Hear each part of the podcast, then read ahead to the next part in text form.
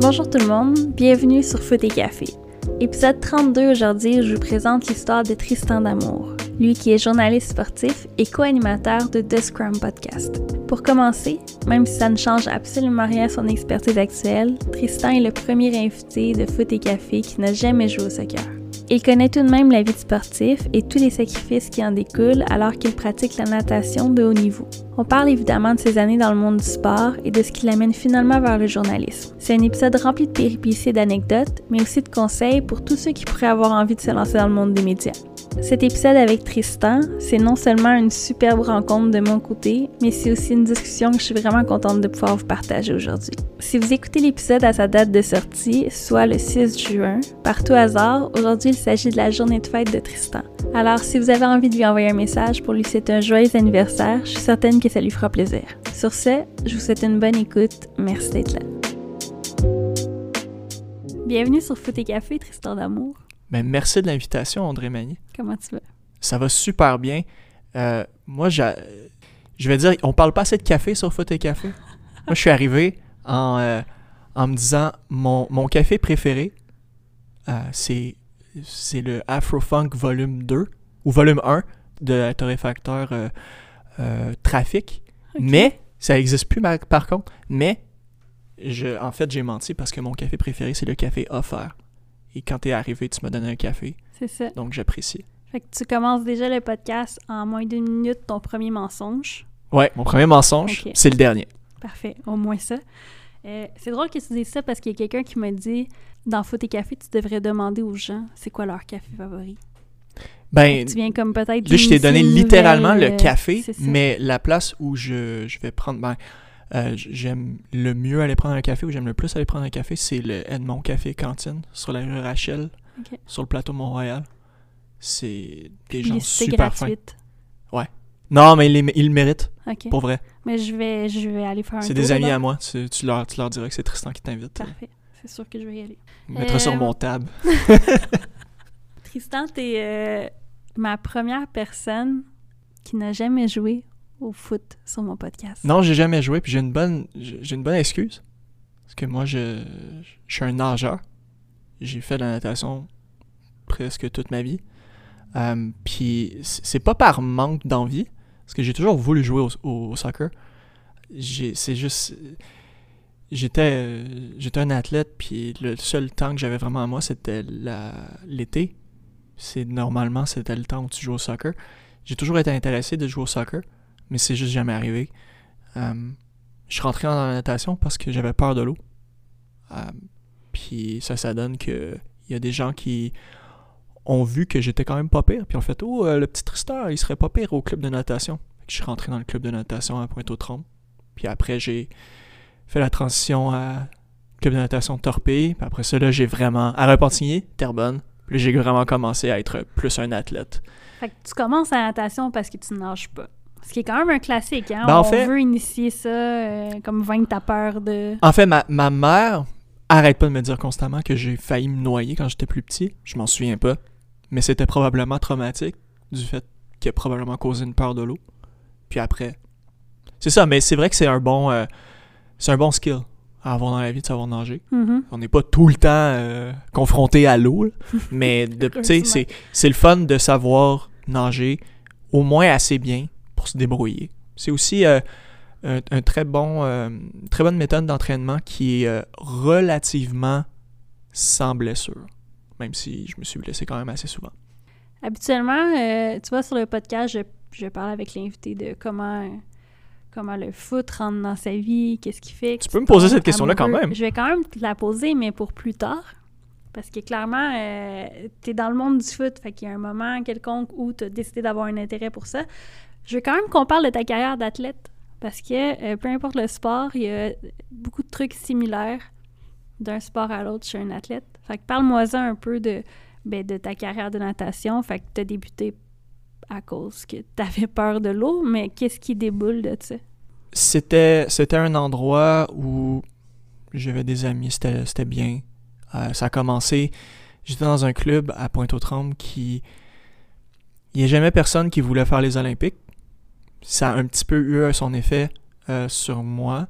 Mais j'ai eu un entraîneur.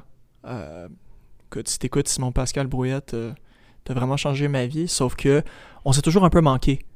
Euh, il a toujours entraîné le, le groupe au-dessus de moi. Je pense que ça m'a un petit peu poussé. euh, du fait que ah, j'a- j'aurais aimé ça m'entraîner avec, tout ça. Puis après, il y a eu des, des événements. Euh, J'étais pas l'enfant le plus, euh, le plus facile à dealer quand je quand j'étais plus jeune. Puis euh, il y a des trucs qui sont mal allés avec le club. Donc j'ai- décidé de changer de- d'endroit.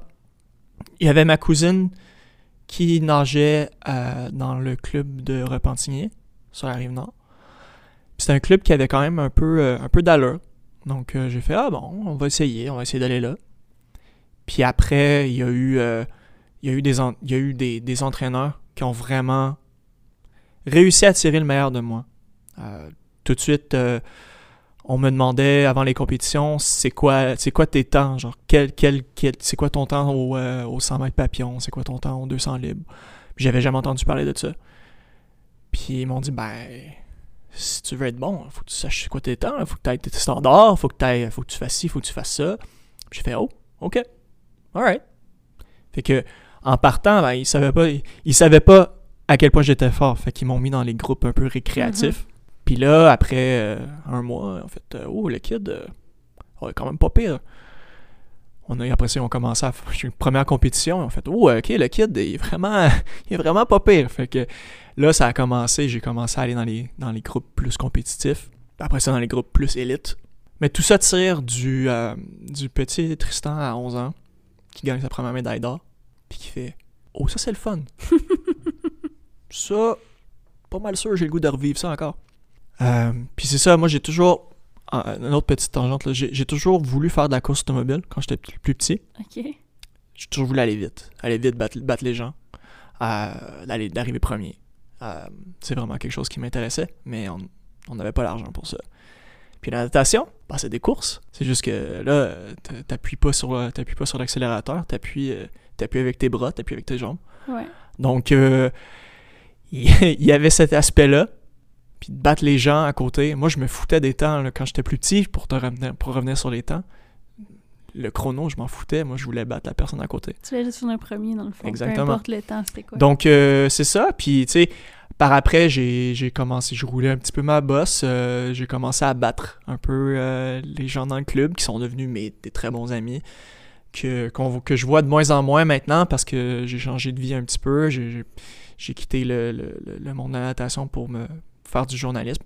Mais j'ai adoré. J'ai adoré être un athlète. J'ai adoré. C'est tellement une vie que peu de gens comprennent. C'est un peu pour ça, je pense, que je. On peut se parler de comment je suis rentré dans le journalisme après, puis pourquoi j'ai toujours voulu être un journaliste. Mais il y a quelque chose de franchement beau à quelqu'un qui se donne corps et âme pour une seule chose. Euh, peu importe le sport, je veux dire. Si vous écoutez présentement, vous êtes probablement des, dans le monde du soccer, des fans de foot ou des gens qui ont joué. C'est un peu différent dans un sport d'équipe par rapport à un sport individuel, mais je pense que l'envie reste. Mais je suis contente que tu dises ça parce que justement, euh, moi j'ai fait du sport d'équipe toute ma vie. Ça t'amène euh, euh, une éthique de travail, oui, ça t'amène cet aspect-là d'échange. La natation, c'est un sport qui est beaucoup plus individuel. Fait que, qu'est-ce que ça t'a amené peut-être d'être différent ce sport-là versus un sport d'équipe? Ben, ouais, j'ai toujours trouvé ça un peu bizarre quand tu regardes les sports de d'équipe à la télé, que ce soit le hockey ou tout ça. Tu sais, quand, quand on fait une épreuve, moi j'étais un nageur de papillon. Euh, c'est la nage qui est la plus belle et la plus difficile, à mon avis. Euh, mais, tu sais, quand je fais un 200 papillons, je le fais. Après, c'est fini. Quand tu joues au hockey, quand tu joues au soccer, tu commences. Puis après, il y a des moments où c'est un peu tranquille, où tout seul, où tu parles à d'autres mondes. Je parle pas à d'autres mondes, moi, pendant que je nage. Tu sais, tout est calculé. Tu sais, euh, la, la joke, c'est euh, les nageurs, c'est un peu des lâches parce qu'ils trouvent toutes les façons pour économiser ton énergie, de faire certains mouvements pour pouvoir le faire avec le moins de dépenses d'énergie possible. Euh, j'ai toujours trouvé ça drôle que, tu sais, au, au, au soccer, t'as des, des joueurs qui se parlent un peu entre eux pendant les matchs. Euh, ouais, c'est un peu, un peu tranquille, tu prends le temps de prendre de l'eau. Hey, j'ai jamais fait ça. là. Mais tu sais, à l'entraînement, c'est autre chose. Tu sais, à l'entraînement, on s'entraîne en équipe. Donc, il y a un esprit d'équipe quand même. Mais, écoute, euh, je vraiment saluerai- je saluerai mes amis euh, Christophe Garand, Michael Robillard, des, des, des nageurs de papillon qui nageaient avec moi. On était, on était soudés. là. Ouais. Mais quand on nageait un contre l'autre, on voulait se péter la gueule. Puis je pense que c'est un peu de bonne guerre. Mais c'est, tu c'est drôle pareil. tu On est dans la même équipe, mais au final, il y en a juste un qui gagne. T'es contre tout le monde. Dans le. Exactement. Mais est-ce que c'est une pression supplémentaire, tu penses, le sport individuel versus le sport d'équipe? Mais le sport individuel est, est moins bien vu que le sport d'équipe. On s'entend. Je veux dire, les sports les plus populaires au monde, c'est pas des sports individuels. À part peut-être le tennis. Qui le tennis, ça, c'est une autre chose. là. C'est, c'est vraiment intense, où t'es vraiment tout seul. Euh, la natation, oui, t'es tout seul, parce que t'entends presque rien, mais tu sais, il y, a des, euh, y a des épreuves comme, euh, tu sais, je nageais euh, un 1500, 1500 libre, qui est vraiment de la longue distance, où moi j'aimais bien, en fait, j'aimais pas, mais j'aimais bien parce que mes coachs me suivaient. Mes coachs me suivaient parce qu'ils savaient que j'allais me perdre. Que j'allais perdre le compte de mes longueurs, que j'allais pas j'allais pas savoir où vraiment accélérer parce que j'étais pas la, j'étais pas le, le- le- la personne la plus intelligente au monde. Euh, je me suis jamais je me suis jamais euh, ouvertement dit que j'étais la personne la plus intelligente au monde de toute façon. C'est pour ça que ça me fait de moi quand même un bon journaliste. Ah, mais Ah, quoi? parce que je trouve que, justement, le journaliste, d'un d'un côté, il faut avoir l'air stupide. Parce que tu te sacrifies un petit peu en posant des questions. Des fois, tu poses des questions, puis les gens sont comme, mais pourquoi tu poses ça? Parce qu'on veut savoir. On veut savoir quoi, toi, tu penses. Est-ce que, des fois, je vais avoir l'air épais? Oui, je vais avoir l'air épais. Mais c'est pour le bénéfice de des gens qui ont peut-être pas compris. Une des meilleures intervieweuses au monde, c'est Jeannette Bertrand. Pourquoi? Parce qu'elle avait l'air complètement nono. Elle avait l'air nounoun. Mais elle posait ça parce que peut-être il y a des gens qui n'avaient pas compris. Hey, je viens de faire un shout-out à Jeannette Bertrand. Là. Quand même, ouais. Mais là, est-ce qu'on on est... euh, on part bien, on part bien. On est dans une vibe comme euh, ton épisode sur Sans restriction où tu vas faire un shout-out à chaque, euh, chaque deux minutes parce que là, on est à pas tellement de temps d'enregistrement puis t'as au moins nommé 4 à 5 personnes. Ouais, ça, c'est moi, ça, par contre. Je, je, je suis rare. Tu sais, pour quelqu'un qui a fait un sport individuel, je suis rarement quelqu'un qui, qui est tout seul. Puis, euh, ouais, ouais. En même temps, je je shout-out à tous mes autres entraîneurs. Jérémy Brugman, Marc-André Magnier, Lucien Zucchier. Ils sont tous, euh, sont tous magnifiques dans leur propre manière. J'ai perdu le contrôle. Bienvenue sur Foot et Café tout le monde. C'est Tristan Damour qui anime. Euh, Il a pris le, C'est moi Le qui te pose des questions, là, maintenant, Audrey? Non, merci. Euh, Tristan, comme tout athlète, peu importe le, le sport que tu fais, tu as le droit de rêver à plus. Est-ce que tu as rêvé de Jeux olympiques? Est-ce que tu as rêvé... C'était quoi tes, tes rêves de petit gars qui faisait de la natation? Oui. Oui, oui, j'ai, j'ai, je voulais. Euh, quand on m'a dit que c'était pas nécessairement possible, mais que si tu travaillais assez fort, tu pouvais te rendre là. Moi, j'ai un peu été un late bloomer justement à cause de ça. J'étais dans un, j'étais dans, j'ai commencé dans un club qui avait pas une grosse ambition, mais qui a bougé vers un club qui en avait, euh, avec des, des nageurs, des nageuses qui ont fait des gros, des, des, des, des grosses perfos, des, euh, qui ont été dans des... moi, j'ai fait, des championnats, j'ai fait des championnats nationaux. Euh, sais, j'étais pas le meilleur nageur dans les championnats nationaux, mais, je veux dire, j'ai voyagé pour performer mon sport. Mhm. Ce qui est déjà, j'ai fait beaucoup de, j'ai fait beaucoup de chambres d'hôtel. Certains, certains se- s'en reconnaîtront, là, ceux, ceux du monde du foot, euh, vous, vous l'avez fait quand même aussi. J'ai été, euh, on a été inauguré la piscine à Windsor pour les championnats canadiens, qui a, quelques années plus tard, accueilli les championnats du monde. C'était vraiment, ça c'était solide.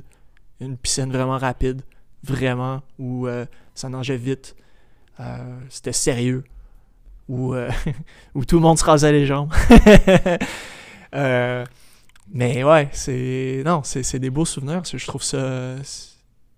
on s'est vraiment entraîné comme des gens qui Mhm. pensaient aller dans les plus gros dans les plus gros championnats, dans les plus gros plus grosses compés. Puis je changerais ça vraiment pour rien au monde parce que c'est vraiment une expérience incroyable. Ça vient avec son lot de avec ses bagages.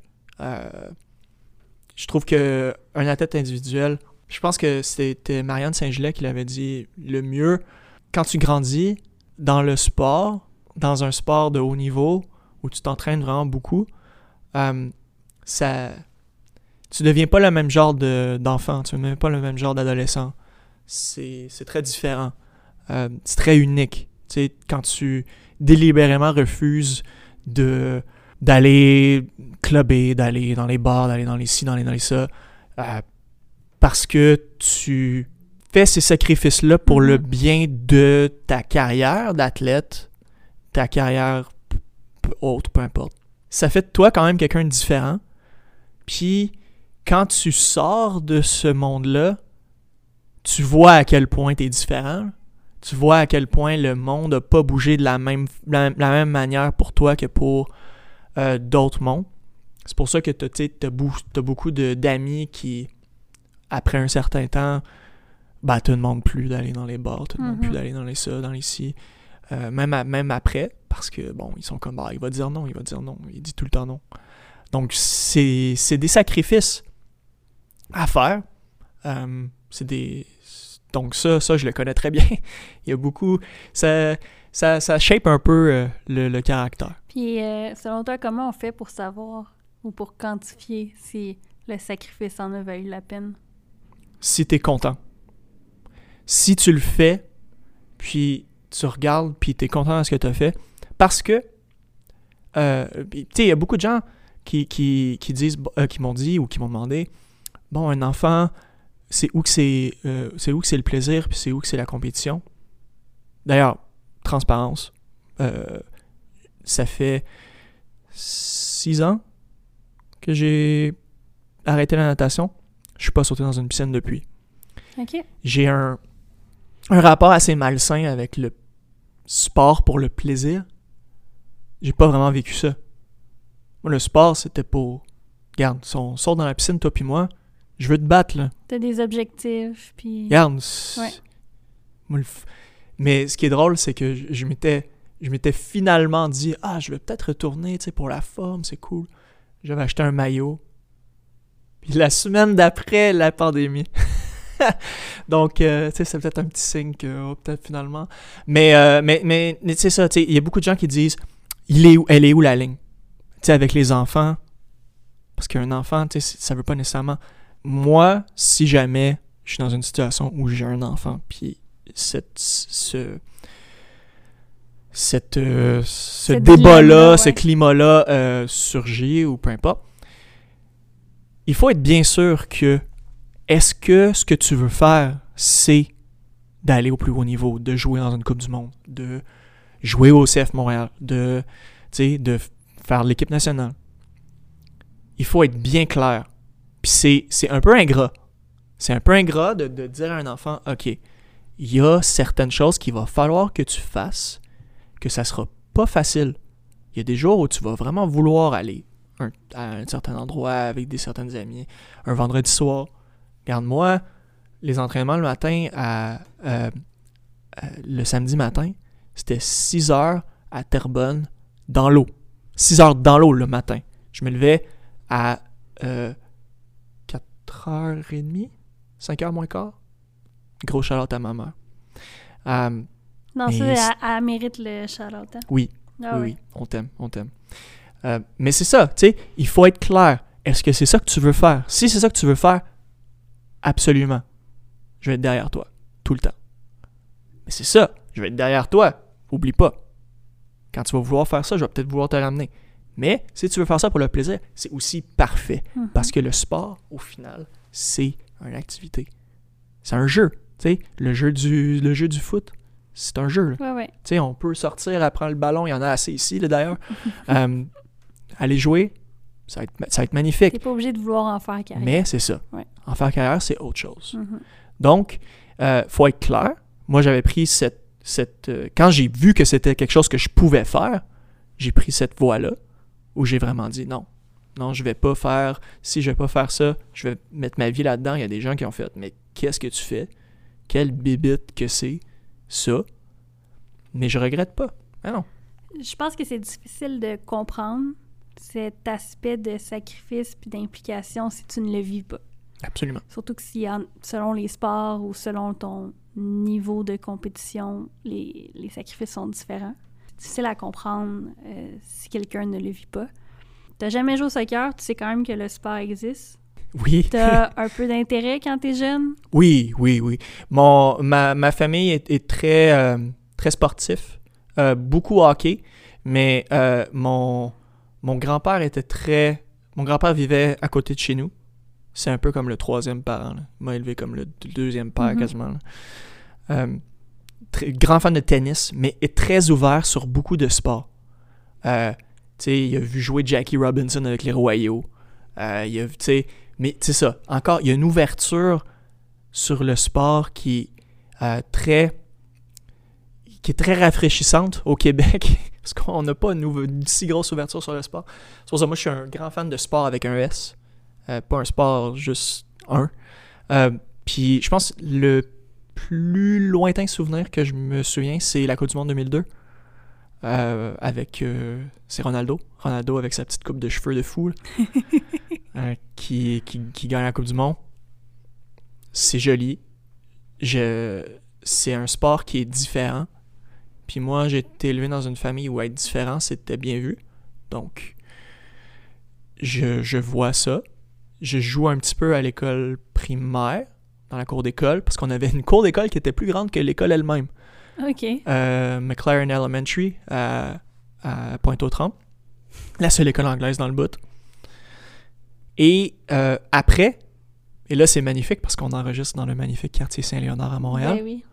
Je te ramène dans tes vieux souvenirs là. Oui, oui. Euh, où je suis, ben, je suis le, premièrement, je suis le seul francophone dans une marée d'Italiens. Les Italiens aiment beaucoup le hockey, mais les Italiens aiment aussi beaucoup le soccer. Ben oui.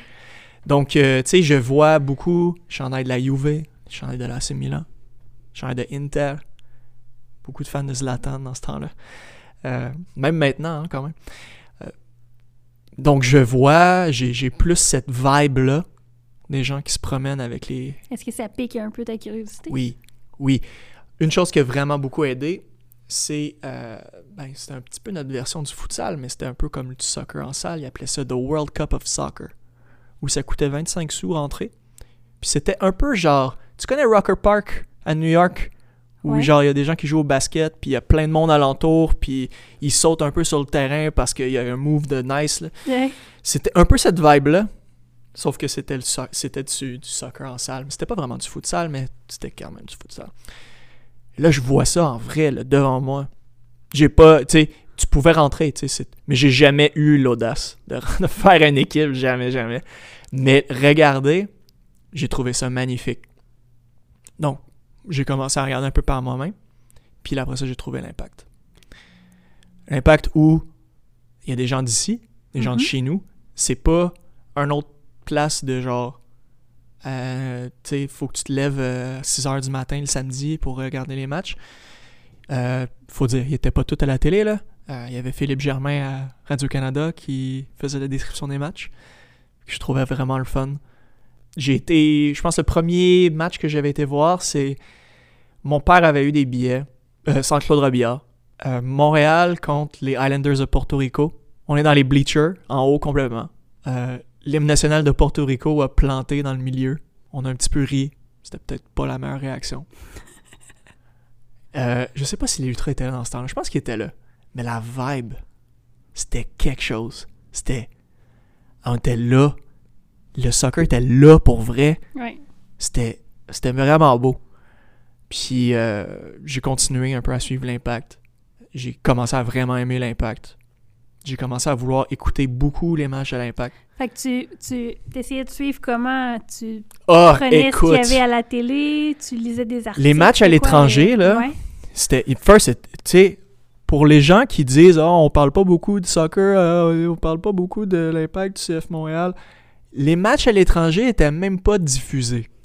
Dans le temps où la MLS était pas là. OK? Mhm. Pour voir, écoute, moi je me souviens, il y avait un gars à Richmond. Je sais pas s'il filmait sa télé ou ben il rentrait un câble weird. On les streamait illégalement pour voir l'impact jouer contre les Kickers de Richmond ou les Rhinos de Rochester. Ah, magnifique. C'est des moments. Écoute, surtout les matchs contre les Rhinos. Adam Braz qui se pète une coche pour rien. Ah. C'est, c'est vrai. C'était, c'était nous. C'était vraiment nous. C'était. euh, Puis, tu sais, pas pour dire que. Euh, Il y a des gens, il y a des gens d'ici qui, qui aiment pas, qui aiment pas l'impact ou qui aiment, qui aiment pas le CF, puis qui ils aiment plus regarder, euh, je sais pas, PSG ou peu importe, parce que c'est Mhm. c'est de où ils viennent, ça. C'est tout à fait normal. Puis, tu sais, c'est, c'est ce qui fait la beauté de ici, tu sais, c'est que on a plein de, de- d'endroits, puis de, de pensées, puis de, de, d'origines différentes. C'est, Ouais. ce qui est, c'est ce qui est magnifique. Puis on commence à le voir là, sur, sur l'effectif du, du CF Montréal, que terrain. il y a ouais. beaucoup de joueurs québécois qui n'ont pas le nom. Tu sais, ça, je trouve ça vra- franchement très beau. Euh, il y avait un petit peu ça aussi, je me, je me rappelle quand Reda a commencé à jouer. Ah, c'était beau, là. J'étais comme, hey, Reda, il vient de chez nous, là. Reda, il a joué à Pointe-aux-Trembles. hey! C'est vrai. First, je savais pas, je savais pas que Reda avait joué à Pointe-aux-Trembles avant d'écouter Foot et Café Bien où il avait dit, où il avait dit qu'il a joué à Pointe-aux-Trembles. Puis je faisais ma vaisselle, puis j'étais comme, yes! Il vient de Pointe, ok, c'est cool. Mais c'est ça, tu sais, y, y il y avait de quoi de franchement joli de faire comme, hey, c'est l'équipe de nous, là, c'est l'équipe de Montréal. Ouais. J'ai pas besoin de d'écouter Rai Italia pour voir euh, AC Milan. Tu sais, je peux voir le soccer ici, chez nous. Puis quand ils ont, quand ils ont bâti le stade Saputo, c'est comme, hey, ils ont fait un stade. Ok, on aime le soccer au point où on a un stade de, de soccer de, pour nous. Là. Voyons non, c'est ridicule. On n'a pas besoin que Claude Robillard ou Lucian Boutet fait des tours de piste parce que à- pendant l'entraînement parce que c'est public.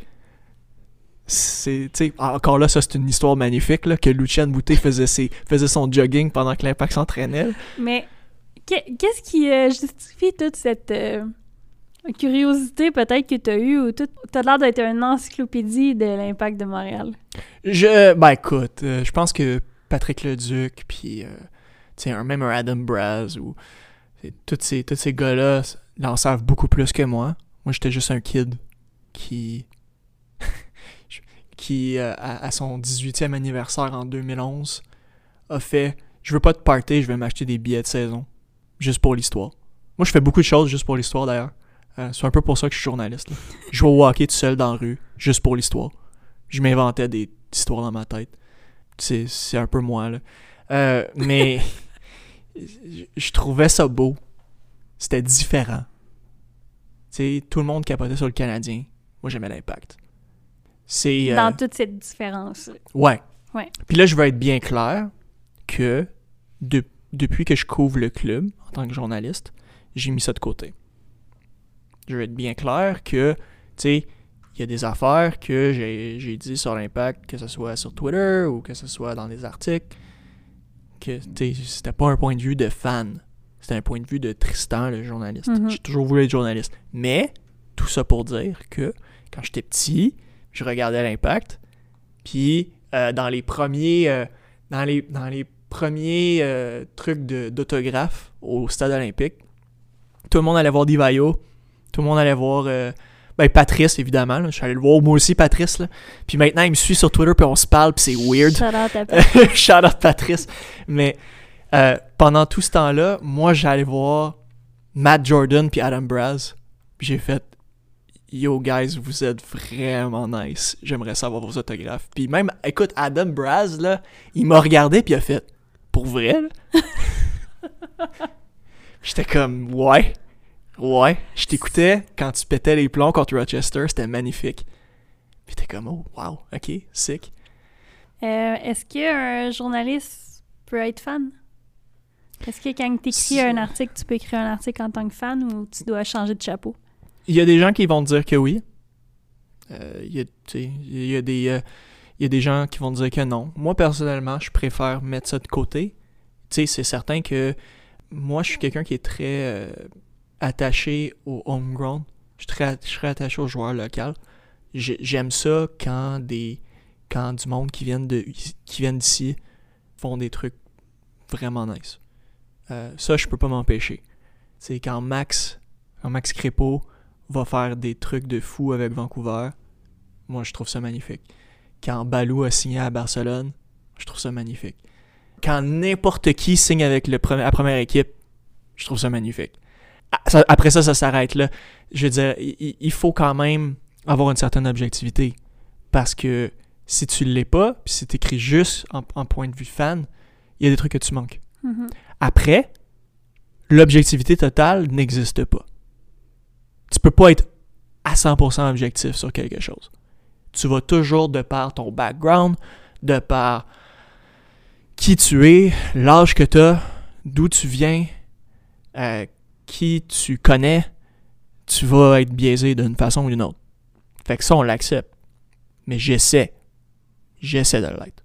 Avant de commencer à, te poser plein de questions euh, sur le, le journalisme, je veux savoir comment tu as commencé?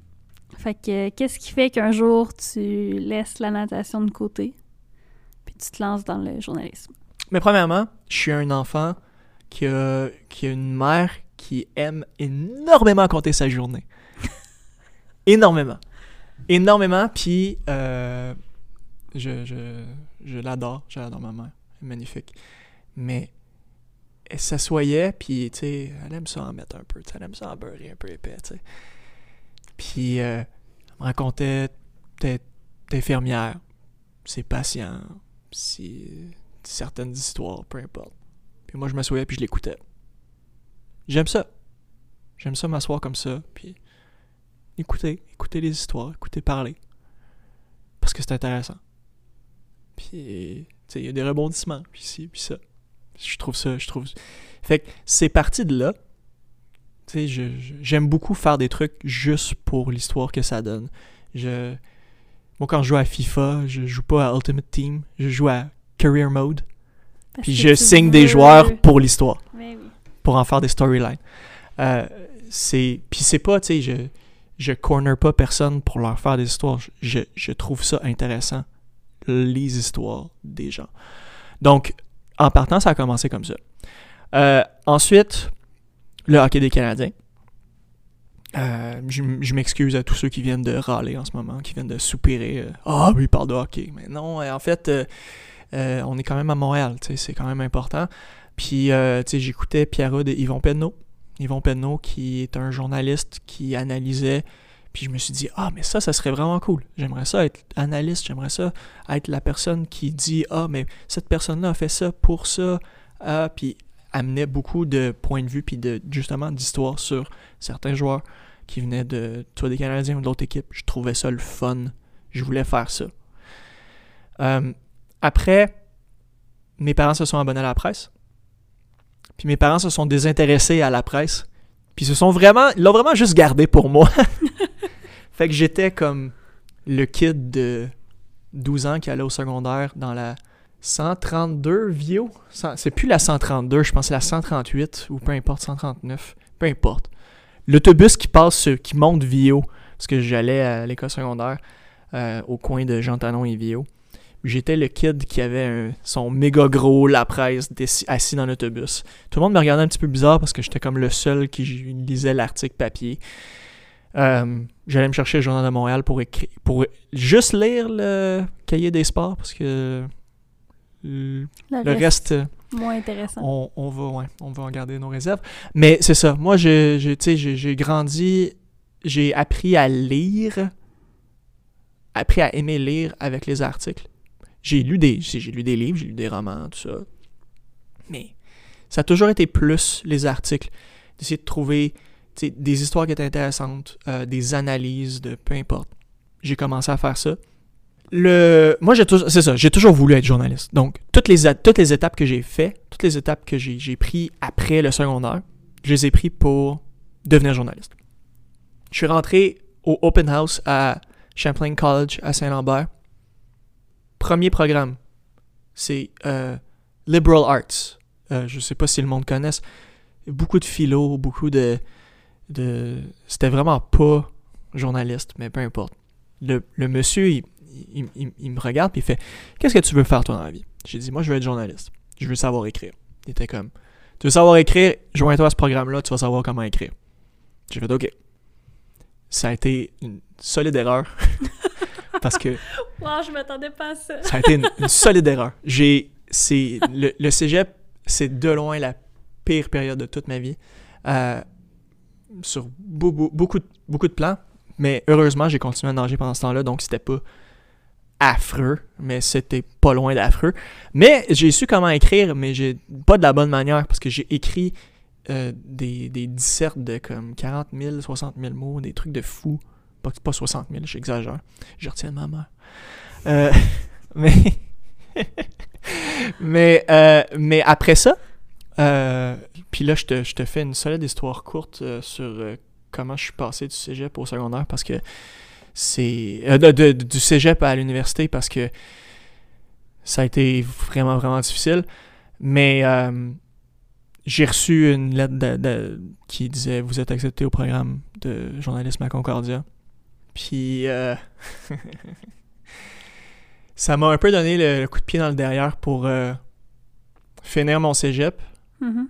puis aller là. Puis tout de suite, quand je suis rentré, j'ai fait OK. J'ai, first, j'ai été voir mon coach de natation, puis j'ai dit je prends ma retraite. Puis ça a été une des conversations les plus difficiles que j'ai eues de ma vie. Ah, C'est sûr. Tu Euh, tellement investi dans quelque chose. Ah, écoute, Audrey, je me souviens. Le, je me souviens du bureau dans le centre des sports à Terrebonne. Je sors de là. J'ai pris la j'ai pris la caravane de mon grand-père que j'avais emprunté. J'ai braillé du parking jusque chez nous. J'ai fait c'est pour ton bien. C'est ça que tu veux faire. Mhm. En tout cas. Oh, Non, mais ça Ah. prouve, c'est une parenthèse, mais ça prouve à quel point, tu sais, souvent, on, on regarde la carrière d'un athlète puis on se dit, ah ouais, là, il devrait prendre sa retraite, tu sais, il est rendu là. Mais c'est tellement facile à dire versus difficile à prendre cette décision-là. Exactement. Moi, c'est. Puis c'est ça. C'est pour ça que j'ai- j'ai j'ai- j'ai beaucoup d'empathie envers les athlètes aussi pour ça. Parce que, tu sais, j'ai. ben, J'étais j'étais un athlète en fin de vie, Audrey. Mais. euh, mais, euh, ouais, ça m'a fait mal euh, de- de- de- de- d'avoir à partir. Mais c'est ça. Quand je suis rentré en, en journalisme, j'ai fait. OK, là, tu. First, comme on s'était dit, on, on- comme on s'était dit dans les trois heures et demie qu'on a parlé à faire avant le show, j'ai rempli un peu mon trou. J'ai, tu sais, tout l'entraînement, tous les sacrifices que j'ai faits, c'était facile ensuite de, de, de mettre les- le, la même, de mettre le même niveau d'effort sur le journalisme. T'étais habitué d'avoir un horaire tellement complet. Exactement. dans Les le- programmes de d'université, en, du programme universitaire en journalisme. là. Pour ceux qui écoutent, qui sont des jeunes journalistes ou du monde qui veulent être en journalisme puis qui sont acceptés en, en- à l'université, là, ne vous asseyez pas sur vos lauriers en faisant vos cours. Faites quelque chose en même temps. Comme? Moi, j'ai commencé par... Moi, j'ai commencé avec le, le- le journal étudiant. OK. J'ai couvert les Stingers de Concordia. Euh, pe- petite chose, en fait, c'est ça. euh, ça me fait penser à, à, à l'émission que tu as eue avec Nick Martineau où il disait il faut que tu veilles plus que, que d'autres mondes. Moi, mon rédacteur, quand je suis rentré à The Link, le, le journal étudiant de Concordia, c'était quelqu'un qui s'appelle Julian McKenzie. Si vous connaissez pas Julian McKenzie, vous connaissez pas mon rapport avec Julian McKenzie, vous allez le comprendre bientôt. là. Mais je le connaissais pas pantoute. Shout out Puis, euh, shout out Julian McKenzie. tu l'as fait avant moi, Audrey. tu y prends goût, je pense. hein? J'ai compris le concept, là. Ouais, je me mais suis dit peut-être que je peux pas parler pendant ce podcast-là, mais je peux faire les shout c'est bon, c'est bon. Mais euh, j'ai, moi, j'étais intéressé par couvrir le soccer en partant parce que c'était quelque chose qui m'intéressait. Puis euh, mon, mon but, c'était de devenir beat writer pour l'Impact de Montréal. C'est ça mon but. Je m'étais dit, tu sais, athlète, et des petits objectifs. Fait Donc- en entrant à l'université, tu savais déjà que tu voulais être journaliste sportif. Oui. Tu avais déjà ciblé le sport Absolument. que tu voulais prioriser. Oui. Absolument. Parce que le journaliste, c'est large, hein? Oui, c'est large, mais je me. Il y a beaucoup de monde qui me voit à l'information. Moi, je me vois pas à l'information parce que c'est pas la même game, mais pas, pas en tout. Euh, pas pour dire que j'ai pas essayé, mais je suis quelqu'un de très anxieux dans la vie, puis l'information, ça me rend anxieux.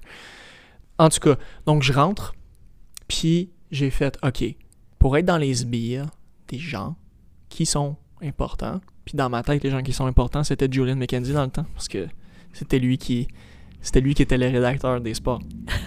c'était le chef de section. J'ai fait, ben regarde, en ce moment, comme l'objectif, c'est... je l'avais, je l'ai compté à Julian il y a une couple d'années, puis il a fait, ouais, non, c'est ridicule. Mais je pense qu'il savait un petit peu aussi. En tout cas, Julian, il y a un couple de semaines après que je sois rentré dans le journal, il dit, euh, j'aurais besoin de quelqu'un pour, euh, pour couvrir euh, soit le basket, puis aussi le rugby. Personne ne voulait couvrir le rugby. C'est trop compliqué. Ici, personne ne connaît les règles. J'ai fait, OK. Personne personne veut couvrir le rugby? Let's go. M'a impressionné le bonhomme. M'a l'impressionné Julian, tu vois. Je rentre là et écoute, je, je, je, fais puis je fais Ouais, ok, je vais couvrir le rugby. Puis Julian fait Ouais, tu connais le rugby? Je fais Ouais. Connaissais fuck Ok, t'as joué la poker face là. Oh, aucunement, ouais. J'ai pris un calepin, puis pendant deux jours, parce que le match était trois jours plus tard, pendant deux jours, j'ai recopié toutes les règles du rugby, tout ce qu'un joueur euh, par position faisait. Les, euh, écoute, puis à ce jour, dans le bureau de The Link, le calepin est là, puis sur le devant du calepin, c'est écrit Tristan's Guide to the Wonderful World of Rugby. OK. fait que euh, j'ai commencé, j'ai commencé à suivre l'équipe, puis c'est la, écoute, c'est les premiers articles que j'ai écrits. Et à ce jour, c'est le seul championnat que j'ai couvert. Parce que Concordia a gagné contre McGill cette année-là. Ils ont gagné le, le, RSEQ. À ce jour, c'est le seul championnat que j'ai couvert. C'était la première chose que j'ai faite en tant que journaliste. C'était quand même magnifique. Puis comme, je pense que par après, par après, j'ai entendu que Julian avait déjà joué au rugby. Fait que je pouvais vraiment pas genre le, le flouer parce qu'il connaissait toutes les règles. Fait que, mais, euh, mais il avait été impressionné par la drive de fait comme ok il connaît pas le rugby puis il a quand même voulu couvrir puis ah, ok il a quand même eu une job quand même correct fait qu'on va ok on va y en donner un petit peu plus ça montrait que tu étais prêt à faire l'effort après ça j'ai couvert un petit peu l'équipe de, de soccer de de Concordia mm-hmm. Puis après ça je l'ai écœuré assez pour qu'on parte un podcast j'ai commencé à être, sur son show puis après ça, après comme 10 shows, j'étais comme, je peux-tu euh, peux être le host? Puis après ça, je suis devenu le host pendant 100 quelques épisodes, jusqu'à temps que finalement, je laisse, quote-unquote, mon bébé à euh, la prochaine génération. Puis le, podcast qui s'appelle Pressbox Hat Trick ou PBHT existe encore. Donc je trouve ça magnifique quand même de voir ça. Puis c'est ça. Puis après ça, j'ai gagné la confiance de Julian ce qui m'a ensuite donné l'opportunité de couvrir le FC Montréal. Puis ça, c'est ce qui a vraiment fait commencer, ce qui a vraiment euh, mis les yeux sur le fait que j'étais un journaliste sportif. Euh, toi et Julienne qui avaient encore un podcast ensemble à ce jour. Oui, The Scrum. Important, on peut faire le shout-out pour Shout-out à The Scrum. Euh, je veux savoir, au moment où tu couvres le soccer à Concordia, est-ce que c'est des bonnes années? Ben moi j'ai toujours du ben, moi, moi j'ai toujours du fun. C'était difficile parce que le, le côté universitaire, c'est beaucoup moins. Euh, comment dire? Il n'y a pas de personnes au com qui t'aident à trouver les joueurs. faut que tu ailles les voir. Souvent, quand ils sont en train de parler avec leur famille. Puis moi, je suis quelqu'un de très antisocial dans la vie. Euh, c'est pas facile de faire Hey, euh, tu peux-tu me donner 2-3 minutes pour l'article que je vais écrire? Parce que tu as toujours l'impression de déranger. Tu es tout le temps en train de déranger tout le monde. Tout le monde, tout le monde. Tu es en train de déranger tout le monde, les entraîneurs, les joueurs. Ah, c'est ouais, c'est la partie moins le fun. Mais c'est une partie que ça, ça engrange beaucoup d'expérience. J'ai dit ça, c'est un peu ingrat, là, parce que il y a personne qui t'aide. Tu sais, quand tu es, es, au pro, tu as, une équipe de com qui est là pour te dire bon, euh, après ça, euh, tel joueur est disponible aux médias, tout ça. Tu peux. C'est beaucoup plus facile maintenant. Là-bas, tu sais, ou universitaire, ou tu sais, peu importe, là, c'est toujours plus difficile. Tu es laissé à toi-même, tu es tout seul. Tu prends beaucoup d'expérience parce que tu fais des erreurs. Puis je pense que, dans un certain sens, j'espère qu'ils ont compris un peu. Tu sais, tu poses des questions qui sais, sont peut-être pas, qui ont peut-être aucun rapport, qui, tu sais, que je m'écouterais peut-être maintenant, puis je me dirais, mais pourquoi t'as posé ça, t'es mm-hmm. bien stupide, mais sais, après ça, faut que tu fasses des erreurs, là. Faut, faut que tu aies vécu un peu. Fait que, euh, tu sais, est-ce que c'est les meilleures années? Je veux dire, moi, j'ai adoré mon temps au FC Montréal. C'était, c'était un- J'allais couvrir des matchs de l'organisation de l'Impact. Je veux dire, tu peux pas... Puis en plus, j'étais tout seul. Fait que je pouvais poser n'importe quoi. Parce que il y avait personne d'autre qui posait des questions, qui me challengeait. Puis toutes les entrevues que je faisais, c'était des exclus. C'était beau, euh, c'était beau pareil. Puis j'ai appris énormément. Puis tu sais, ce qui, ce qui est le fun aussi, c'est que dans un certain sens, euh, il y a beaucoup des joueurs qui sont rendus pros un peu ailleurs partout. Puis que, tu sais, qui, qui m'ont connu. Puis tu sais, il y a des- il y, a des joueurs maintenant que, que, je, que je DM des fois. Puis tu sais, on a un peu grandi ensemble. Ouais. Tu sais, ils sont devenus pros en même temps que moi, je devenais journaliste. Ouais, je comprends. Outre euh, foot et café, euh, je fais de la photo. Puis tu vois, quand je regarde mes premières photos, je trouve ça, euh, c'est l'apprentissage, je trouve ça difficile. Je me juge beaucoup sur les premières photos que j'ai prises comparativement maintenant. Est-ce que c'est la même chose pour toi si aujourd'hui je te fais relire ton premier article? Mon, ben, tu tu veux-tu que je te compte l'histoire de mon premier article? Ben, bien sûr. C'est euh, match Concordia contre. euh, je pense que c'est McGill. Je pense. Mon première entrevue, mon enregistreuse fonctionne pas. Mais je m'en rends pas compte. Fait que j'ai perdu la, j'ai perdu l'entrevue. Mon deuxième, j'ai oublié de peser sur le record. J'étais tellement fâché que j'ai j'ai, j'ai, j'ai pris mon téléphone puis je l'ai mis je l'ai je l'ai je l'ai pitché à terre. J'ai écrit l'article sans rien. Puis c'est le pire c'est que c'était je me souviens du match, le match était vraiment beau parce que Concordia gagnait jamais. Euh, et euh, ben, tu connais Steven Meteorician Bien sûr. il a marqué un but de la tête pour faire 1-1 dans les dernières minutes du match. L'histoire était belle. J'ai jamais eu le point de vue de Steven parce que j'ai jamais, j'ai jamais eu l'entrevue. Euh, l'entrevue a juste pas marché. C'est, c'est- je trouvais ça beau parce que je, je, je me souviens plus. Je pense que je l'ai reçu sur un podcast que j'animais avec euh, Alex Perez. Puis je pense que j'y avais compté puis il avait trouvé ça vraiment drôle. Shout Mais- out euh, Alex. Shout out à Alex Perez. Euh, mais ouais, mais c'est, tu sais, faut que tu apprennes de tes erreurs. Fait que moi, je me souviens très bien de cet article-là. Puis mon deuxième article à vie, c'est un article terrain sur le baseball. C'est pour un blog qui n'existe plus.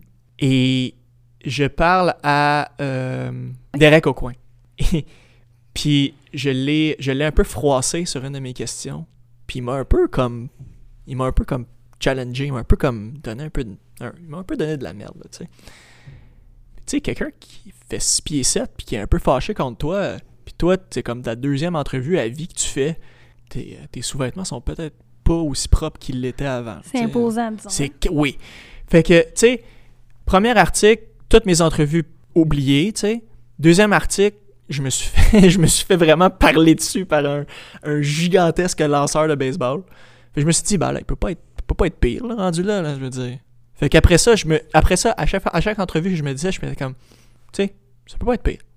Est-ce que de commencer avec deux trucs un petit peu plus difficiles, ça t'a déjà fait peut-être hésiter? Non, c'est toujours ça que je voulais faire. OK. T'as jamais eu de moment où t'as fait « Ah, c'est peut-être pas une bonne idée, le journalisme. Moi, je suis quelqu'un qui sait ce qu'il veut dans la vie. » OK. Je suis indécis sur beaucoup de choses, mais les choses que je veux, je les veux. Parfait. Comment euh, commence, dans le fond, ta relation avec euh, le FC Montréal? Fait que dans le fond, ça, c'est l'équipe qui est l'équipe réserve euh, de l'Impact à ce moment-là, n'est-ce pas? C'est une magnifique histoire. J'adore ça. J'adore cette histoire-là parce que ça, ça, ça me fait parler de Philippe Lafroy. J'adore parler de Philippe. Lafroy. C'est ça, on est correct. Euh, mais ça, ça vient du lien de confiance que j'avais avec Julian, que je- que j'ai créé avec Julian. Le blog qui n'existe plus, qui s'appelait Les Nerds, d'ailleurs. Euh, je me souviens plus qui a parti ça. J'aurais aimé y faire le shout-out, mais je me souviens plus de... Andréane Vio. Et voilà. Shout-out Andréane. M'avait dit, écoute, euh. L'Académie de l'Impact fait des matchs amicaux contre des équipes universitaires. Ça serait cool que tu fasses de quoi là-dessus. Je sais que t'aimes le soccer, toi. Je fais oui. Euh, Serais-tu capable de. Fait que je fais oui. euh, oui, absolument. Puis je, je set up un, une entrevue avec Philippe, que je connais pas, qui me connaît pas non plus. Et la journée d'après, il annonce le FC Montréal. OK. Il annonce que ça allait commencer. Fait que moi, ni une ni deux, je me dis, ouh, ça serait pas pire que couvrir cette équipe-là, me semble. Hmm. Fait que je garde ça, je garde ça derrière la tête. Fait que je me rends à Marivic pour faire l'entrevue avec Philippe. On parle. Puis c'est comment jouer les équipes universitaires, blablabla, comment on se prépare, comment va l'équipe? On finit l'entrevue. Puis moi, écoute, les mains moites, des spots en dessous des bras, je suis complètement, je m'essaye, je me dis, ok, c'est là que tu te lances, là, moi, j'ai de la misère avec les risques dans la vie, là. Là, c'était là, c'était là ou jamais. Avant de partir, Philippe, je sais que vous avez commencé avec le FC Montréal. Moi, je suis, je suis un jeune journaliste, je commence. Est-ce que ce serait possible de chercher des gens pour couvrir l'équipe? Philippe. Ah bah oui. Ah, moi, je te mets en contact. Il m'écrit sur un petit papier le- le- l'adresse email de Patrick Vallée, le directeur des coms. Glisse ça de l'autre bord de la table. Bon, tu m'en reparleras. Facile comme ça, hein? Écoute, je vais voir Julian. Je fais Julian. OK. Écoute-moi. L'Impact se part un club école. De Link, nous, on aime ça couvrir les affaires un peu champ gauche. Le club école, personne ne va en parler. C'est que des jeunes. Ils viennent d'ici. Allez, s'il te plaît, donne-moi le. Julian a fait. OK. Vas-y. Il a envoyé les trucs. Puis comme de fait, c'était Raphaël Larocère que j'avais connu. OK, petite petite. Premier entraînement, Brian Ching, qui est euh, le, le joueur qui a joué, euh, qui, été à l'impact pendant deux semaines. Moi, dans ma tête de comme méga fan dans ce temps-là, je suis comme faut que j'aille à Marivic. Il faut que j'aille à Marivic. Je me pointe là, tout seul. Il neige. Affreux comme journée. Je sais pas c'est où Marivic. je sais que c'est quelque part dans Montréal-Nord. Mais je sais pas c'est, je sais pas il est où. On m'a dit il y a un beau centre d'entraînement. Mais je sais pas il est où. Fait que je me promène, je suis un peu perdu dans le parking. Il y a une voiture qui se pointe à côté de moi. Je vois la vitre descendre un peu, mais je vois pas c'est qui. Le centre d'entraînement Marie-Victorin, savez-vous c'est où? Je suis comme You and me both, je sais pas. Moi aussi je vais là, je sais pas c'est où. Puis il est comme Ah, tu veux-tu embarquer? Je m'en vais là, anyway. Ok. J'ouvre la porte en arrière. Je m'assois. C'est Philippe Germain.